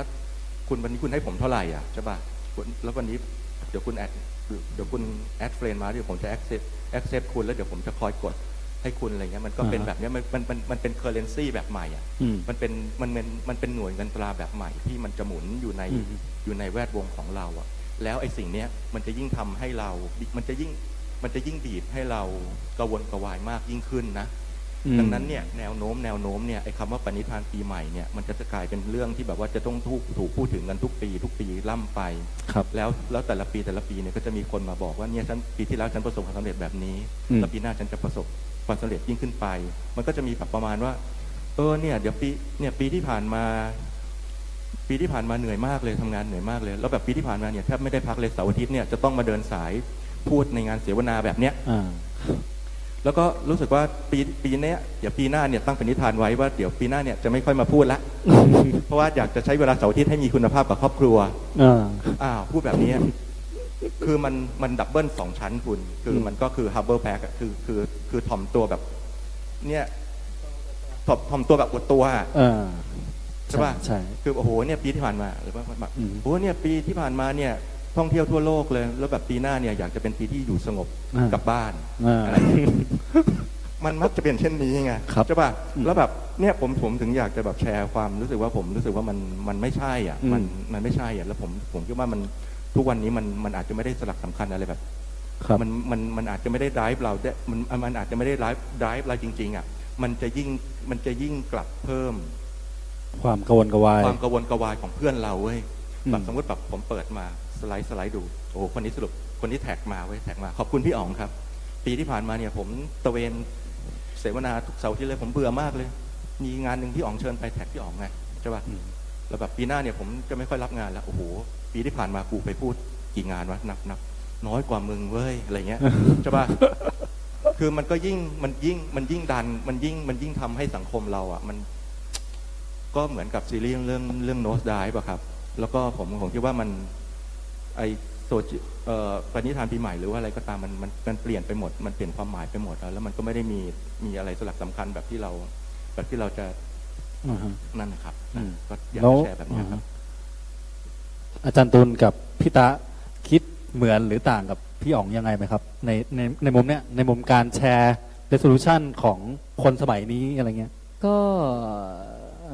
ก็เห็นด้วยนะครับเห็นด้วยกับพี่อ๋องแต่ผมอาจจะไม่ได้มองพฤติกรรมบนโซเชียลลึกลงไปเท่าพี่อ๋องแต่ก็เห็นด้วยครับเพราะว่าพอพี่อ๋องพูดมาแล้วมันก็ใช่แล้วผมก็ใช่เป็นกันทุกคนแหละฮะก็ผมเมื่อกี้ผมคิดอีกอย่างว่าต่อให้เราไม่สรุปแบบครับพี่อ๋องเราก็ถูกบีบบังคับให้สรุปอยู่ดีอะครับเพราะว่าเดี๋ยว Facebook มันก็ทำให้ใช่เดี๋ยวนี้ทำให้รายเดือนแล้วนะมั้งไปดูไปว่ากันยายนคุณเป็นยังไงเช้ามาจะต้องมีแบบบอกว่าผมเป็นเพื่อนกับใครคนนี้มาสักทุกวันอะคนนี้7ปีคนนี้8ปีคนนี้4ปีคนนี้ปีนึงมันก็ทำทั้งที่แบบปีนึงแบบไม่ได้เจอกัน2ครั้งอะไรอย่างเงี้ยรู้จักกันทางเพื่อนแนะนำมาอีกทีอะไรอย่างเงี้ยใช่ครับก็คือผมมองว่ามันก็เป็นการเขาเรียกอะไรดีอ่ะเป็นการบอกคุณค่าเราเป็นโลกเป็นนิยามใหม่ของการบอกคุณค่าของเราเหมือนกันนะฮะแต่ว่าที่มันทำให้เรากระวนกระวายใจอย่างที่พี่หยองบอกที่มันทำให้เรารู้สึกแบบว่าทุกร้อนอะไรอย่างเงี้ยผมเพราะว่ามันมีอยู่อวตารเดียวไงตอนเนี้ยนึกออกไหมฮะเรามีอวตารเดียวที่เราไปมีตัวตนที่สองของเราอยู่บนนั้นน่ะบน Facebook อ่ะสมมุติว่าถ้ามาร์คซักเคอร์เบิร์กทำ Facebook ในระดับหนึ่งแต่ไม่ได้โดมิเนตทุกอย่างบนโลกนี้ไว้มีไฮไฟฟ์อยู่ครับนึกออกไหมฮะสมมุติไฮไฟฟ์เกิดตอนนี้ยังแอคทีฟอยู่อ่ะยังแบบอะไรอ่ะคนใช้ยอดเท่าๆกับ Facebook อ่ะมันมี2อย่างที่คุณต้องทำนะครับคือเล่นแม่ง2อวตารเลยกับคุณต้องเลือกว่าคุณจะไปกำหนดคุณค่าตัวเองบนอวตารไหนอ่ะนึกออกไหมฮะคุณอาจจะแบบโอ้โหผมก็จำไม่ได้แล้วนะไฮไฟมันนานมากแต่แบบขอบคุณพี่อ๋องจังเลยที่ชวนไปพูดแล้วผมก็มีดิสโก้คือบนไฮไฟมีแบบสติ๊กเกอร์มีอะไรอย่างนี้ใช่ไหมแล้วผมอาจจะไม่ได้สนใจอะไร Facebook เลยก็ได้ว่าผมไปอยู่บนโลกอีกโลกนั้นไงฮะนึกออกไหมฮะคือผมรู้สึกว่าที่เราเป็นกันอย่างเงี้ยเพราะว่าส่วนหนึ่งเพราะว่าเราต้องยอมเราเฟซบุ๊กมันโดมิเนตเราจริงๆมันแบบซึ่งแล้วมันทำให้เรามันควบคุมเราซะจนเราลืมไปหนึ่งอย่างฮะไม่เล่นก็ได้เรามันเก่งซะจนมันตัดออปชันนี้ไปจากความคิดเราเลยอ่ะเหมือนถ้าคุณมองว่ามันเป็นเครื่องใช้ไฟฟ้าชนิดหนึ่งอะฮะก็ถอดปลั๊กไม่ใช้ผมมีคนรู้จักที่ไม่เล่น Facebook อยู่เหมือนกันนะฮะแต่ว่าเมื่อก่อนมีเยอะกว่านี้แต่ตอนนี้เหลือน้อยมากแล้วแม้กระทั่งคนที่ผมคิดว่าไม่น่าจะเล่น Facebook ได้มันก็เล่นแต่ว่ามันควบคุมชีวิตเราจนเราลืมปุ่มนี้ไปว่าไม่เล่นก็ได้แต่ว่าความเก่งของ Facebook มันทำให้เราลืมออปชันนี้ไปงานคุณก็ทำผ่านมันใช่ไหมฮะสังคมคุณก็อยู่กับมันเพื่อนฝูงต่างๆคุณก็อยู่บนนั้นน่ะมันทำให้มันมีอวตารเดียวในการบอกว่าคุณค่าของคุณเป็นใครอ่ะแล้วถ้าเกิดว่าคุณลืมตัวนิดนึงว่าคุณไม่ใช่ลืมตัวครับคุณลืมคิดกับนิดนึงว่าคุณไปเทคซีเรียสกับมันมากไปอ่ะมันอาจทำให้คุณกังวลกระวายใจมันอาจทำให้คุณแบบเฮียเซตนี้ขมอย่างวะอะไรเงี้ยเซตนี้มันแบบได้20ไลค์เป็นทุกข์อ่ะเหมือนวันก่อนผมเห็นพี่อ๋องตะเขียนสเตตัสใช่ไหมฮะว่าเราอะไรนะประมาณว่าเดี๋ยวนี้แค่สเตตัสน้อยเราก็เป็นทุกข์แล้วอะไรอย่างเงี้ยผมมือจะไปกดไลค์อยู่แล้วอ่ะผมก็เลยไม่กดแย่งให้พี่อ๋องทุกข์ต่อไปแค่กดไลค์น้อยก็เป็นทุกข์อันนี้เพราะว่าเนี่ยฮะมันมีโลกเดียวโดยลืมคิดไปว่าเฮ้ยมันมีอีกหลายแพลตฟอร์มนะ Google มีอันนึงใช่ไหมพี่ Google มันมีอะไรนะที่มันพยายามทำอยู่อันหนึ่งอ่ะหลาย 7-8 ปีที่แล้วอ่ะ Google Plus ป่ะใช่ไหมฮะไฮไฟนี่อันแรกอะไรเงี้ยแล้วมันก็แบบ แต่มันสู้ไม่ได้ไงเพราะว่ามันแบบนับวันจะยิ่งสู้ไม่ได้แต่นั่นแหละครับสิ่งที่ผมกำลังพยายามบอกก็คือว่าเราต้องนึกก่อนสิ่งที่เราลืมไปคือเราไปซีเรียสกับมันมากๆซึ่งผมเข้าใจว่าเหตุผลอะไรที่ทำไมเราถึงต้องไปซีเรียสกับมันเพราะมันโยงทุกอย่างโยงคุณค่าในชีวิตเรามันโยงนิยามความเป็นเราเนี่ยแม้กระทั่งวันเนี้ยเนี่ยเดี๋ยวเราก็คงต้องมีการเอาบ้างนะทนไม่ไหวหรอกสักหน่อยนึงอะไรอย่างเงี้ยแม้กระทั่งตอนนี้ก็มี Facebook Live อยู่เพราะมันก็มันคือการบอกคุณค่าของกันและกันนะกับอีกอันนั่นคือมันก็เลยเป็นที่มาของเราที่เราซีเรียสกับมันมากเกินไปกับ2คือเราลืมออปชั่นที่ว่าเฮ้ยมันไม่มีคนที่เล่นน่ะหรือถ้าคุณแบบคนที่อันนี้ผมพูดทั่วไปนะก็เดี๋ยวคนที่แบบว่าโซเชียลอย่างนั้นมันอะไรอย่างเงี้ยมันก็เลิกเล่นไปแค่นี้เองคืออันนี้คือสิ่งที่เราลืมออปชั่นนี้ไปครับแล้วคือที่ฟังมาดูเหมือนจะแบบข้อเสียซะส่วนใหญ่นะอาจารย์ตุลแบบเห็นด้วยเหมือนกันไหมครับหรือว่าเรื่อง Facebook เนี่ยใช่แบบอิทธิพลจากมันผมชอบ Facebook นะครับไม่ผมก็ว่ามันมีข้อดีผมก็ทำมาหากินอยู่กับมันนะฮะไม่คือที่ชอบเนี่ยนะครับมันมีเหตุผลคือผมว่าในไม่รู้มันเป็นแง่ดีหรือเปล่าFacebook เนี่ยมัน empower คนนะคือในแง่นึงเนี่ยคุณคิดดูนะครับเมื่อก่อนใครสักคนจะเป็นนักข่าวเนี่ยโอ้โหแม่งต้องสอบใบผู้การต้องเข้าไปในกระบวนการเริ่มเป็นเด็กฝึกงานยกของแล้วก็ค่อยๆเป็นนักข่าวอ่ะคือแต่เดี๋ยวนี้การมีพื้นที่ใน Facebook ยิ่งคุณมีเพื่อนเยอะๆเนี่ยคุณก็สามารถแปลงร่างเป็นนักข่าวพลเมืองได้เลยใช่ไหมหยิบมือถือขึ้นมาแล้วก็ไลฟ์อะไรบางอย่างเนี่ยแล้วทำไปเรื่อยๆปุ๊บเนี่ยมันกลายเป็นมีพื้นที่ของตัวเองอ่ะที่พูดอะไรได้อ่ะผมคิดว่าในแง่นึง Facebook เนี่ยมัน empower คนหรือว่ามันเหลือพื้นที่ของข่าวที่มันไม่ปรากฏในสื่อหลักอะไรเงี้ยอันนี้มันเป็นข้อดีของมันนะครับแต่ในขณะเดียวกันเนี่ยในแง่ของชีวิตส่วนตัวแต่ละคนผมว่า Facebook เนี่ยมันเป็นพื้นที่ที่มันเหลื่อมซ้อนสับสนนะครับตกลงมึง personal หรือไม่ personal วะตกลงกูจะคือบางคนเนี่ยผมมีเฟรนด์หลายแบบครับบางคนเขาก็เพื่อนไม่เยอะแต่ว่าบางทีเขาบ่นเรื่องในบริษัทแบบลอยๆถ้ากูไม่ได้อยู่บริษัทมึงอ่ะแต่กูก็ฟังมึงอ่ะแต่กูก็ไม่รู้มึงพูดถึงใครอ่ะใช่ไหมฮะหรืออะไรอย่างเงี้ยผมคิดว่ามันเป็นพื้นที่ไม่รู้จะส่วนตัวหรือไม่ส่วนตัวหรือไอ้คำว่าสาธารณะมันแค่ไหนมันมีความสับสนซับซ้อนอยู่ในนั้นแล้วเหมือนผมเองนะครับหลังๆเนี่ยคือพออายุมากมันเริ่มรำคาญอ่ะคือบางคนเขาก็มุ่งมั่นในไปปณิธานชีวิตของเขาก็เข้าใจได้อยากจะขายตรงอะไรต่างๆอะไรคือขายครีมขายอะไรคือยังไงเดียไอผมก็จะไปอันเฟรนโอเคมันมีทางเลือกให้เรานะอันเฟรนไปเลยถ้ามึงรำคาญมันอันไม่ได้ดิมันสวยอ่ะใช่ไหมแล้วแต่ว่าจะไปดูแม่งฟีทุกวันมันก็รำคาญผมก็หายไปคิดถึงก็ค่อยเข้าไปดูใช่ไหมครับผมคิดว่าคืออย่างนี้เองก็สับสนไงคือใช้ Facebook อย่างสับสนเหมือนกันเพราะฉะนั้นผมคิดว่าไอ้ที่คนมาเขียนปณิธานหรืออะไรเงี้ยนั่นยังไงคือผมก็ชอบคนน่ะชอบกายภาพของคนน่ะแต่ไม่อยากอ่านที่มึงเขียนหรอกนะครับจริงๆแล้วเนี่ยมันก็ไม่รู้จะทำยังไงมันก็สับสนแล้วอย่างอาจารย์ตุลเองเขียนไหมเคยเขียนไหมอันนี้เป็นเรื่องหนึ่งที่เริ่มรู้สึกพอแก่เขียนน้อยลงไม่รู้เหมือนกันนะอาจจะเพราะว่ามีอะไรอ่ะมีพื้นที่อื่นมั้งนะครับคือเมื่อก่อนผมเขียนโอ้บางทีมันขึ้นมาไอความน่ากลัวของมันก็คือไออดีตที่มันชอบมาหลอกหลอนในอีเวนต์พวกเนี้ยนะขุดกูมาเลยกูไม่ต้องให้คลอคนมาขุดเลยโอ้โห3 ปีที่แล้วกูเขียนอะไรแบบนี้เดี๋ยววะเนี่ยบางทีนั่งโอ้โหนี่มันกูวะเนี่ยกูเขียนอะไรแบบนี้วะเฮ้ยนี่จริงเหรอวะอะไรเงี้ยคือผมคิดว่าก็มันก็อายนะคืออายแล้วก็แต่ว่ามันก็จะพูดยังไงดีฮะอย่างที่บอกมันก็ดีอ่ะผู้หญิงเยอะอ่ะ Facebook อ่ะไม่รู้ดิผมคิดว่าผมเล่น Facebook ด้วยกิเลสตัณหาครับผมก็ชัดเจนอ่ะผมไม่ได้ไปไม่ได้จะไปหาความรู้อะไรว่า Facebook ใช่ไหมคือความรู้ไอ้เพจต่างๆมึงแน่ใจว่ามันถูกก็เหมือนอารมณ์เหมือนไปดูวิกิอ่ะมันก็แก้กันไปแก้กันมาเดี๋ยวอันนี้ก็มั่วอันนี้ก็มั่วโอเคแต่กูก็รู้ไว้เผลอๆ2ก็คือกูไว้ตามข่าวดาราหรืออะไรที่มันไม่อยู่ในสื่ออื่น3คือกูดูผู้หญิงอันนี้หลักนะครับแล้วก็เล่นด้วยกิเลสตัณหา okay. แต่พอรู้ตัวว่าเล่นด้วยกิเลสตัณหามันจะละวางครับมันก็ก็ช่างแม่งเล่นไปถ้าลำคาญก็หายก็เข้าไปดูเมื่อคิดถึงผมว่านี่เป็นไม่รู้นี่เป็นรู้เท่าทัน Facebook หรือเปล่านะฮะผมเห็นด้วยกับ อาจารย์นี้อาจารย์ตุล นะฮะว่าจริงๆแล้วไอ้สิ่งที่ Facebook มันสร้างให้อ่ะมันมีประโยชน์นะมันอย่างน้อยที่สุดอ่ะมันสร้างความเท่าเทียมให้กับผู้คนนะฮะมันไม่มีคนชั้นนำคนชั้นกลางคนชั้นล่างแล้วที่จะกำหนด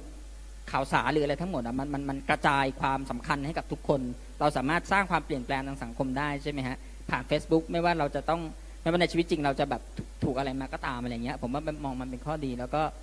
คล้ายๆอาจารย์ตุลเมื่อกี้ก็คือผมมองว่าบางทีอ่ะผมก็ฝึกตัวเองจากการเล่น Facebook อยู่เหมือนกันคือบางเรื่องเนี่ยบางเรื่องผมแบบโกรธมากเลยอย่างอ่านทุกวันนี้ตามตรงเลยฮะยอมรับเวลาผมดูข่าวสารบ้านเมืองอะไรอย่างเงี้ยหรือว่า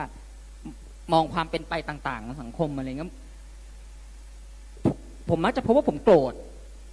ผมมักจะพบว่าผมโกรธแล้วผมก็อยากจะระบายออกแล้วก็อยากจะเขียนด่าแบบ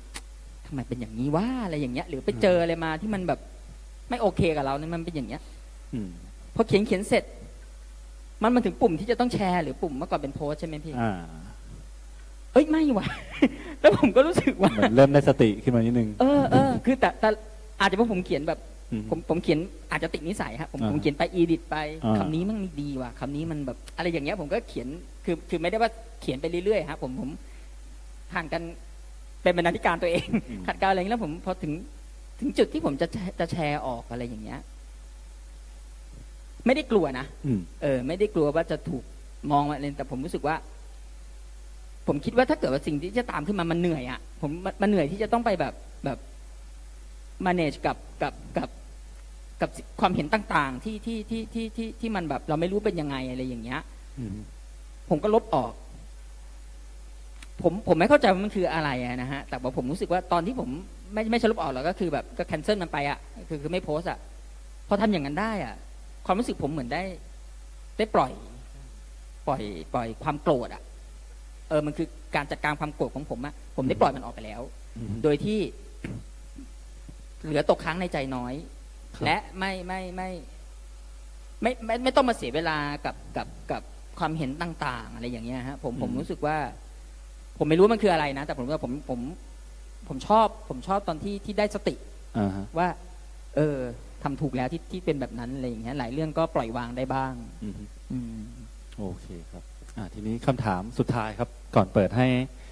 แขกได้ร่วมกันถามนะครับก็อยากให้ทุกคนแชร์ของตัวเองแล้วกันว่าณตอนนี้เนี่ยแต่ละคนมี resolution อะไรหรือเปล่าในชีวิต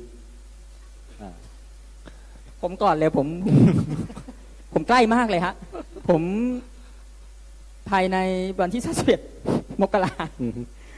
ซึ่งจะถึงแล้วเนี่ยครับผมต้องเขียนนิยายให้เสร็จตอนนี้อ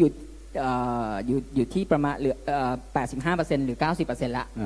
ซึ่งอันนี้ใกล้มากแล้วเพราะว่าผมไปรับปากกับสำนักพิมพ์แห่งหนึ่งไว้ว่า31พี่ส่งแน่นอนทำไมต้อง31คือถ้าเราอยู่ในวงการเดียวกันเนี่ยผมไม่ต้องอธิบายเลยทำไมต้อง31แต่ถ้าเกิดบอกเผื่อไว้ถ้าเกิดทำไมต้อง31ว่าเพราะว่างานหนังสือมันที่ปลายมีนาใช่ไหมครับใช่แล้วถ้าจะออกให้ทันเนี่ยมันก็ต้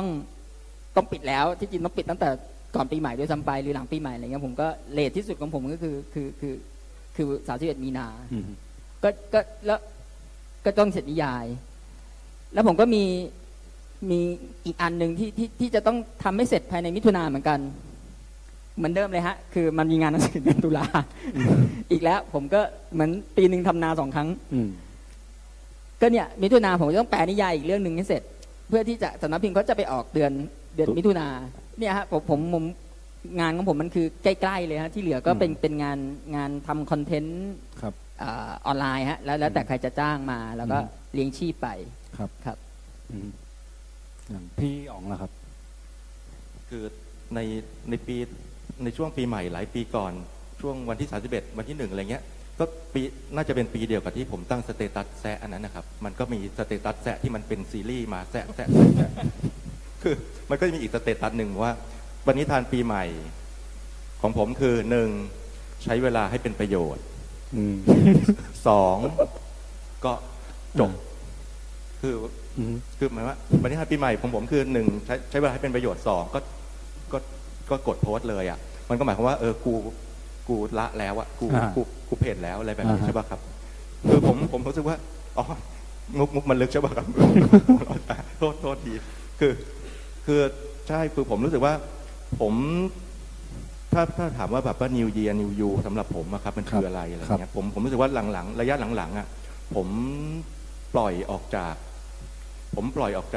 ความรู้สึกกระวนกระวายและความรู้สึกกระวนกระวายอะครับและ หมกมุ่นคุ้นคิดอยู่กับโซเชียลมีเดียครับออกมาได้เรื่อยๆครับอย่างเงี้ยสมมุติว่าตาบอกว่าเนี่ยเดี๋ยวสิ้นเดือนมกราผมจะต้องปิดต้นฉบับให้เสร็จใช่ป่ะครับเพื่อที่ผมจะมีหนังสือใหม่ในงานแสดงหนังสือเสร็จแล้วเดี๋ยวมิถุนาผมจะต้องอีก1เล่มเพื่อที่ตุลาคมจะได้มีงานหนังสือถ้าเป็นผมเมื่อก่อนนะครับผมรู้สึกว่าโอ้โหตามึงปีนี้กูยังไม่ได้ทำอะไรเลยอะไรแบบนี้ครับคือผมจะรู้สึกว่าผมเปรียบเทียบกับคนอื่นตลอดอ่ะครับอันเนี้ยผมคิดว่าถ้า New Year New You สำหรับผมครับผมรู้สึกว่าผมเลิกนิสัยอะไรแบบนั้นอ่ะออกมาได้เยอะมากไม่งั้นเนี่ยเหมือนเมื่อกี้ตอนที่ก่อนที่จะมาเข้างานที่เราคุยกันตรงหน้าห้องน้ำอ่ะครับเราที่ตาบอกว่าแบบเนี่ยถ้าแบบเมื่อก่อนแบบถ้าปีไหนที่เป็นนักเวลาเราเป็นนักเขียนนะปีไหนที่เราไม่มีหนังสือออกในงานจัดงานหนังสือตอนที่เดือนมีนาคมกับเดือนตุลาคมอะไรเงี้ยมันจะรู้สึก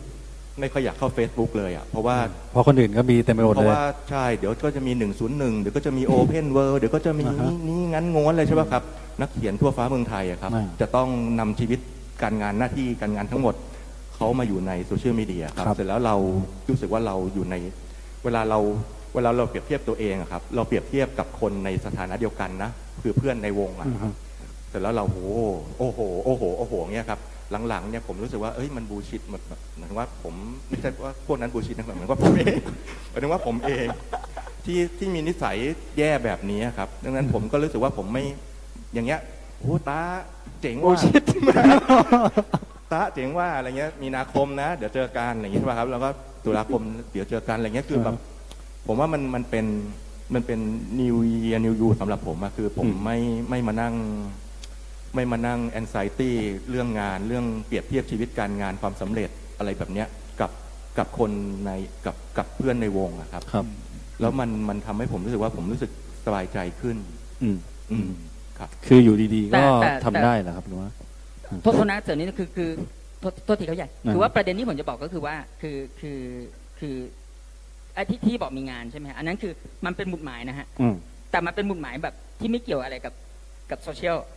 ว่าหมุดหมายที่มันร้ายผมในปีถัดไปมันคือหมุดหมายของอะไรอ่ะของธุรกิจอ่ะก็คืองานนั่นเองใช่ผมถูกจะบอกว่าถูกขับดันหรือถูกบีบบังคับก็ได้คือจริงๆไม่ได้บีบบังคับเพราะเขาไม่ได้มาบังคับผมผมไปคุยกับเขาเองว่าเราทำอันนี้กันนี่กันแต่ว่าไอ้หมุดหมายตัวที่ผมเซตมันไว้อ่ะมันไม่ได้เป็นหมุดหมายทางโซเชียลมีเดียและปีใหม่เลยเพราะว่าอ่ะปีใหม่ของคนทำธุรกิจสิ่งที่มีสองตรุษมีนากับตรุษอะไรอ่ะตุลาผมถูกบีบด้วย2ตรุษเนี่ยเพราะฉะนั้นไอเรื่องอะไรอ่ะว่าเดี๋ยวปีหน้าฉันจะเป็นคนที่ดีกว่าเดิมฉันจะนู่นนี่นั่นอะไรอย่างเงี้ยมันไม่สำคัญสำหรับผมสักเท่าไหร่ครับของผมก็จริงๆพอเริ่มแก่ๆแล้วมีเมียเนี่ยนะครับมันก็จะคิดมันก็ไม่เชิงเป็นแบบมีโหปณิธานแรงกล้าอะไรคือคิดเรื่องปากท้องอ่ะพูดจริงๆอ่ะฮะคือคิดว่าทำไงว่าที่กูจะมีตังค์เก็บแล้วก็ใช้เงินได้อย่างคล่องพอประมาณที่จะไม่ได้เดือดร้อนนะครับแล้วก็มันก็จะมีเรื่องงานว่าทำยังไงที่กูจะทำงานให้ทันนะครับเพราะว่ามันมีงานรับผิดชอบเรื่องต่างๆมากมายนี่ก็จะเป็นแบบสิ่งที่จริงๆเลยอ่ะเผชิญหน้ามันทุกวันนะกูจะทำงานยังไงให้มันทันนะครับแล้วก็แต่ว่าไอ้อื่นๆที่เป็นเล็กๆน้อยๆชุบชูใจอะไรเงี้ยนะครับมันก็จะมีเรื่องอย่างเช่นหลังๆนี่ผมก็รู้สึกเพลิดเพลินกับการแปลหนังสือบางเล่มที่คืออยากแปลเองอ่ะกูจะพิมพ์ไม่ได้พิมพ์หรือเปล่าก็ไม่รู้นะครับแต่ว่าอยากแปลเงี้ยมันก็จะเริ่มทำเป็นงานอดิเรกคือเลือกหนังสือมาแล้วก็แปลมันไปเงียบๆนะครับเท่าที่แบบจะมีเวลาทำอะไรเงี้ยแล้วผมก็คิดว่าก็อยากจะทำเป็นงานแปลบางเล่มอะไรเนี่ยให้มันเสร็จนะครับซึ่งก็บางเรื่องก็เป็นอัตชีวประวัติของครูบาอาจารย์บางเรื่องก็เป็นแบบหนังสือแปลกๆอะไรเงี้ยครับก็เป็นอย่างนั้นมากกว่าแล้วก็ส่วนในเรื่องแบบความรู้สึกความคิดอะไรเงี้ยก็อยากจะมีเวลาที่ได้ผ่อนพักมากขึ้นนะครับเพราะผมคิดว่ามันก็เหนื่อยอะเวลาทำงานเยอะๆหรือว่าแม้กระทั่งอย่างที่พี่อ๋องบอกว่าวนเวียนอยู่ใน Facebook มากๆเนี่ยคือผมคิดว่าส่วนหนึ่งของการที่ผมไม่ค่อยโพสต์ไลฟ์โพสต์แต่เรื่องไร้สาระเนี่ยก็คือผมก็หาเวลาผ่อนพักนอกโซเชียลนะครับแล้วก็ใช้โซเชียลเพื่อกิเลสตัณหาเท่านั้นนะครับชัดเจนมากโอเคครับก็ใครมีคำถามอะไรแลกเปลี่ยนได้นะครับก็ ลุกขึ้นถามได้เลยครับหรือส่งเป็นโพยมาก็ได้ครับเผื่อมีอะไรตกหล่นนะครับค่ะ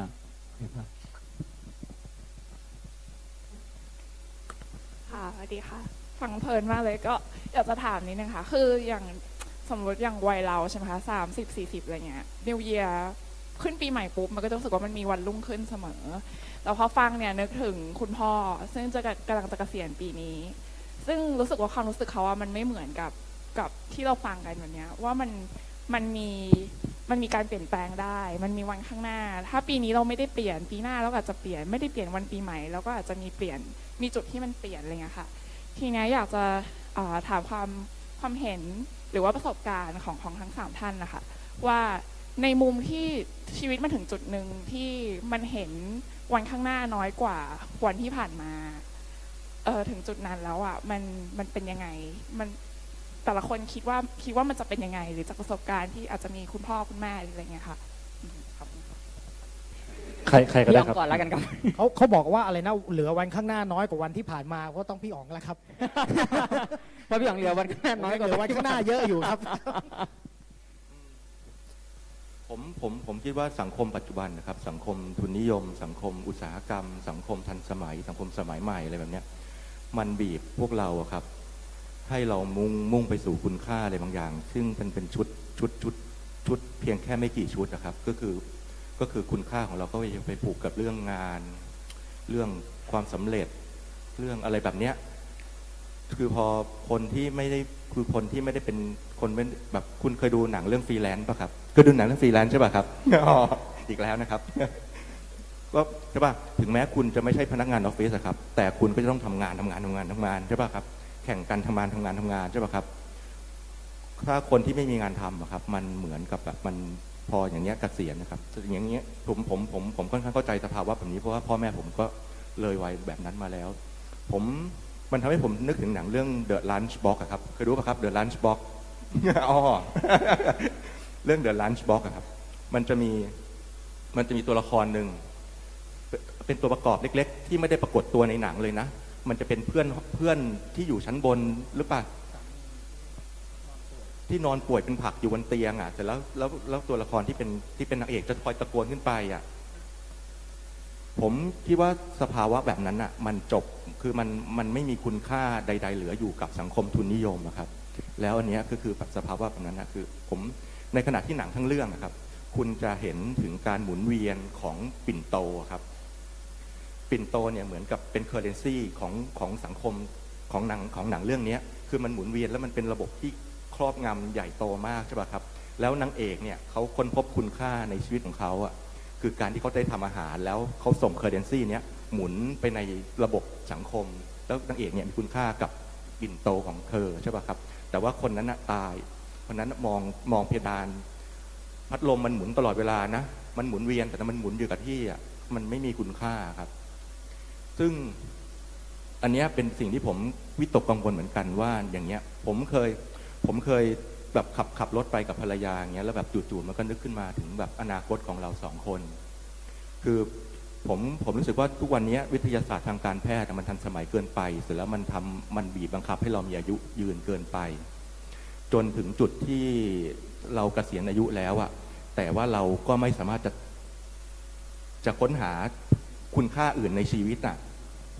แล้วแถมมึงยังตายไม่ได้ด้วยอะครับใช่ป่ะครับเสร็จแล้วเนี่ยเราจะต้องตกอยู่ในสภาวะแบบนั้นนานมากครับหลังจาก55หรือ60กว่าจะตายคือ80ใช่ป่ะครับผมเคยคุยเล่นๆกับภรรยาว่าเนี่ยถ้าเราทำงานจนถึงอายุ55นะเก็บตังค์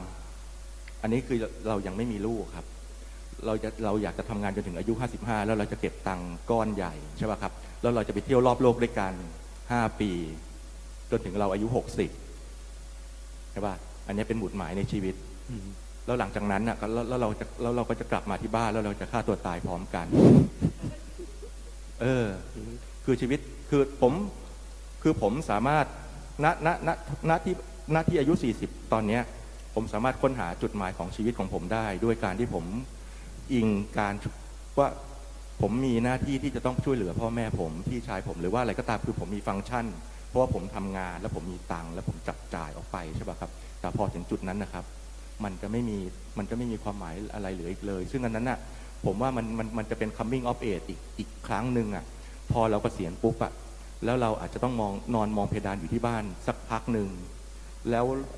ถ้าหาไม่เจอจริงๆอ่ะครับมันก็คงเที่ยวรอบโลกแล้วก็กลับมาตายแต่ว่าถ้าหาเจอครับมันก็คงจะมีชีวิตอยู่ต่อไปแต่ผมอยากจะเล่าเรื่องแม่ให้ฟังอีกนิดนึงแม่เนี่ยจะเป็นคนที่ออฟเซสเรื่องการทำกับข้าวมากแม่จะเป็นคนที่ออฟเซสเรื่องการทำกับข้าวมากแล้วแบบทุกครั้งที่แบบตอนที่ผมดูหนังเรื่อง The Lunch Box เนี่ยผมจะนึกถึงแม่ตัวเองเพราะว่าคุณค่าเดียวของแม่ครับในชีวิตตลอดคือเขาก็เป็นแม่ครัวแล้วก็ทำงานทำกับข้าวแล้วก็ให้ลูกกินให้สามีทำงานกินใช่ป่ะครับคุณค่าเดียวของเขาคือการทำกับข้าวอ่ะแล้วแบบจนถึงจุดที่แบบว่าความสามารถในการทำกับข้าวของเขาลดลงอ่ะเขาจะยิ่งเคว้งอ่ะตอนที่เขาแบบเลิกทำแบบตอนที่บ้านผมเลิกกิจการค้าขายอะไรเงี้ยแล้วเรามาอยู่กันเป็นครอบครัวเล็กๆแล้วอยู่เฉยๆอ่ะความสุขของแม่เนี่ยคือการที่เขาได้ทำกับข้าวเสร็จแล้วผมกลับมาทันได้กินอะไรเงี้ยแล้วพ่อก็กินใช่ป่ะครับแต่ตอนนี้ตอนที่เขาอายุ80แล้วอ่ะความสามารถในการทำกับข้าวมันจบแล้วครับ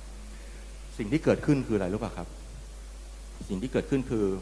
เขาเนี่ยผมเวลาผมซื้อกับข้าวอะไรจากข้างนอกบ้านเข้าไปเนี่ยแม่ไม่ต้องทำแล้วเดี๋ยวหกล้มหกลุกซื้อกับข้าวอะไรเข้าไปเขาจะคอย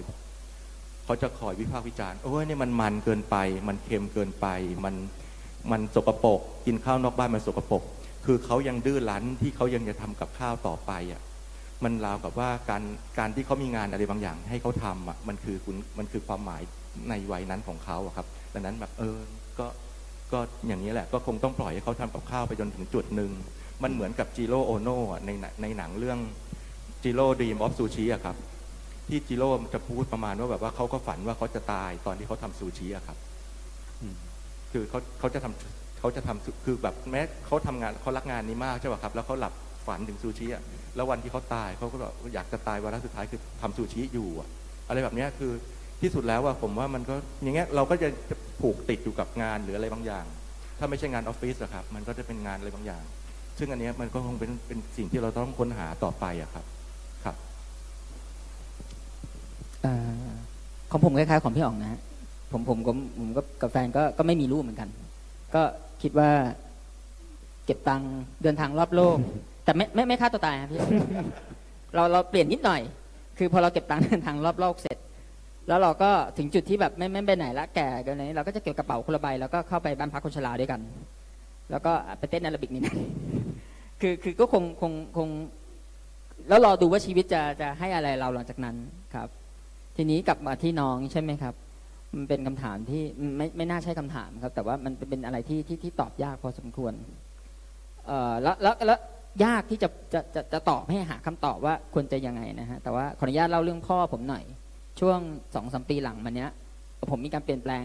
เรื่องผมกับพ่ออยู่พอสมควรผมกับพ่อผมเป็นทหาร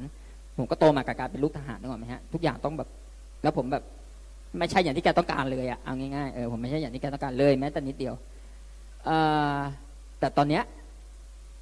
มันเกิดการเปลี่ยนแปลงหลายๆอย่างคือพ่อผมเป็นอัลไซเมอร์นึกคนเป็นอัลไซเมอร์ออกมั้ยฮะแล้วก็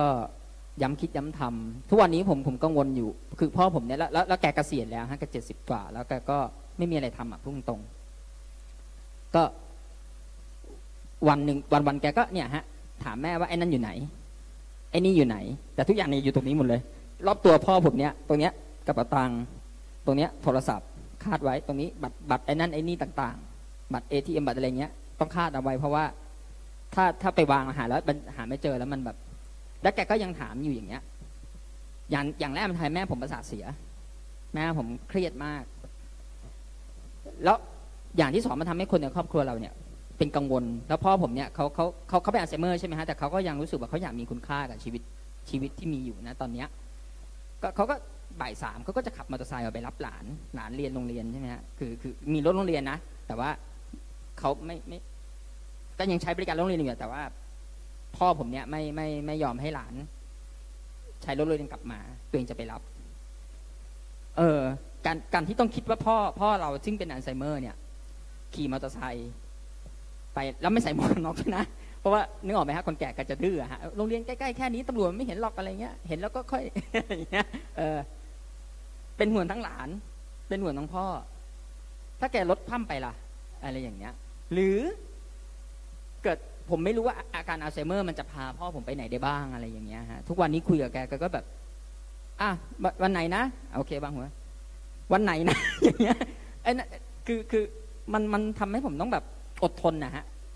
คือมากกว่าอดทนมันจะต้องแบบเฮ้ยต้องเข้าใจว่าพ่อผมเป็นอัลไซเมอร์จำไม่ได้จริงๆแล้วแกก็จะย้ำคิดย้ำทำอย่างนี้ซึ่งผมไม่ได้อยู่ที่บ้านนะฮะตอนนี้ผมอยู่กับครอบครัวผมยังอึดอัดเลยอ่ะพุ่งตรงเลยเร็วๆหน่อยก็ได้ผมยังรำคาญเลยแล้วแม่ผมนี่หนักกว่าเลยนะฮะแม่ผมนี่แบบทีนี้กลับไปที่เรื่องของน้องใช่ไหมฮะถ้าเกิดเราจะทำยังไงถ้าเวลาในอนาคตเหลือน้อยกว่าเวลาที่ผ่านมาใช่ไหมฮะผมเข้าใจว่าพ่อผมก็น่าจะคล้ายๆกันของพ่อผมเนี่ยไม่มีเวลาในอนาคตเพราะว่าจำไม่ได้เวลาในอดีตก็จำไม่ได้วางโทรศัพท์ไว้ไหนเมื่อชั่วโมงที่แล้วก็จำไม่ได้อะไรอย่างเงี้ยเวลาเป็นมีค่ามีไม่เป็นตัวแปรสำหรับพ่อแล้วพ่อผมนะคือจะจำอะไรไม่ได้แล้วเงี้ยผมก็รู้สึกว่าสำหรับถ้าเราเป็นลูกเนี่ยเราคงต้องยอมรับแล้วก็มันเป็นเวลาของเราของผมนะไม่ใช่ของคุณของผมเพราะพ่อผมเวลามันไม่สำคัญอีกแล้วแต่มันเป็นเวลาสำคัญของพ่อผมที่ของผมที่จะต้องจัดการต่างๆไม่ใช่เฉพาะกับพ่อนะฮะกับแม่กับครอบครัวของผมเผื่อว่ามันจะเกิดอะไรขึ้นมาผมจะได้รู้บอกตัวเองเลยว่าไอ้สิ่งที่ผมอยู่ตอนเนี้ยผมทำมันโอเคแล้วอย่างน้อยที่สุดก็ได้ทำหน้าที่ลูกที่ดีแล้วอะไรอย่างเงี้ยไม่แน่ใจว่าอาจจะเหมือนกันหรือเปล่านะฮะแต่ว่าผมเข้าใจว่าเวลาที่เรายังอยู่ด้วยกันน่ะสำคัญแล้วตอนเนี้ยคุณกับพ่อใช่ไหมฮะผมกับที่บ้านผมอะไรอย่างเงี้ยผมกับพ่อผมอะไรอย่างเงี้ยมันเหลือน้อยแต่ว่ามันเนี่ยนับแต่นี้ไปเนี่ยมันแบบมันสำคัญนะฮะเท่านั้นเองผมคิดว่าน่าจะเป็นอย่างนั้นโอเคครับอาจารย์ตุลมีอะไรเสริมไหมครับคือผมอาจจะมีสถานการณ์ที่ต่างออกไปนะครับคือพ่ออายุ65ปีนี้นะไม่ยอมเกษียณครับแล้วก็ ไม่ยอมผ่อนพักอะไรทั้งสิ้นก็ยังอยากทำงานอย่างเมามันอยู่นะแล้วพ่อผมเนี่ยนอกจากทำงานที่บ้านตัวเองแล้วเนี่ยก็แบบเป็นคนโซเชียลไลฟ์มากครับต้องแบบอยู่สมาคมนั้นอยู่สมาคมนี้ทำนู่นทำนี่คืออะไรเงี้ยคืออยากจะบอกว่าพักบ้างอะไรเงี้ยนะคืออายุก็มากเริ่มมากแล้วอะไรเงี้ยก็คือผมคิดว่าคนคือพ่อก็เนี่ยพูดตอนนั้นแม่ก็จะพูดอย่างหนึ่งว่าสิ่งหนึ่งที่พ่อไม่มีวันเลิกได้คือเรื่องการเมืองคือตั้งแต่หนุ่มแล้วครับผมก็จำได้ว่าเติบโตมาในพ่อจะต้องการเมืองท้องถิ่นการเมืองท้องถิ่นจนกระทั่งเนี่ยแม่ก็ไม่อยู่แล้วพ่อก็ยังต้องอันนิดนึงอะไรเงี้ยฮะเลยเข้าใจว่าบางทีเนี่ยพอคนต่อให้อายุมากแค่ไหนแล้วมันมีสิ่งที่เป็นอะไรอ่ะชุบชูใจอ่ะเล็กๆน้อยๆอ่ะมันก็จะอยู่กับอันนั้นนะฮะไปตลอดจนแบบจนเบลอหรือจนไม่ไหวแล้วล่ะผมคิดว่าในแง่หนึ่งเนี่ยถ้าเราเจออ่ะว่ามันคืออะไรที่เราชอบหรือชุบชูใจอ่ะครับแล้วผมคิดว่าคนหลังวัยเกษียณอาจจะไปอยู่กับตรงนั้นอ่ะแล้วมันก็กลายเป็นสิ่งที่ช่วยให้เขามีชีวิตแต่ละวันได้อะฮะเช่นบางคนอาจจะเราก็จะเห็นว่าคนหลังเกษียณมีแอคทิวิตี้ต่างๆปลูกต้นไม้เลี้ยงหลานเลี้ยงหมาเลี้ยงแมวอะไรเงี้ยซึ่งบางทีถ้าเขาหาไม่เจออาจจะต้องช่วยเขาหาใช่ไหมครับว่ามันมีอะไรที่มันจะช่วยทำให้ความว่างจากการแบบไม่ได้ทำงานประจำแล้วเนี่ยแต่ว่ามาโฟกัสกับของพวกเนี้ยมันก็จะทำให้ชีวิตมันโอเคขึ้นนะฮะโอเคครับก็ถึงเวลาอันสมควรนะครับก็เราคุยกันมาเกือบ3ชั่วโมงนะครับก็เดี๋ยวถ้าใครยังมีอะไรติดค้างอยากถามแขกท่านไหนเพิ่มเติมนะครับก็เดี๋ยวพอแยกย้ายกันไปก็ไปคุยกันหลังไมค์ต่อได้กันอีกแป๊บหนึ่งนะครับส่วนสำหรับเราบนเวทีตอนนี้ก็คงต้องขอจบการเสวนาเพียงเท่านี้นะครับก็ขอบคุณทุกคนที่มาร่วมกันในบ่ายวันเสาร์สบายๆอย่างนี้นะครับก็ขอบคุณแขกทุกท่านด้วยครับ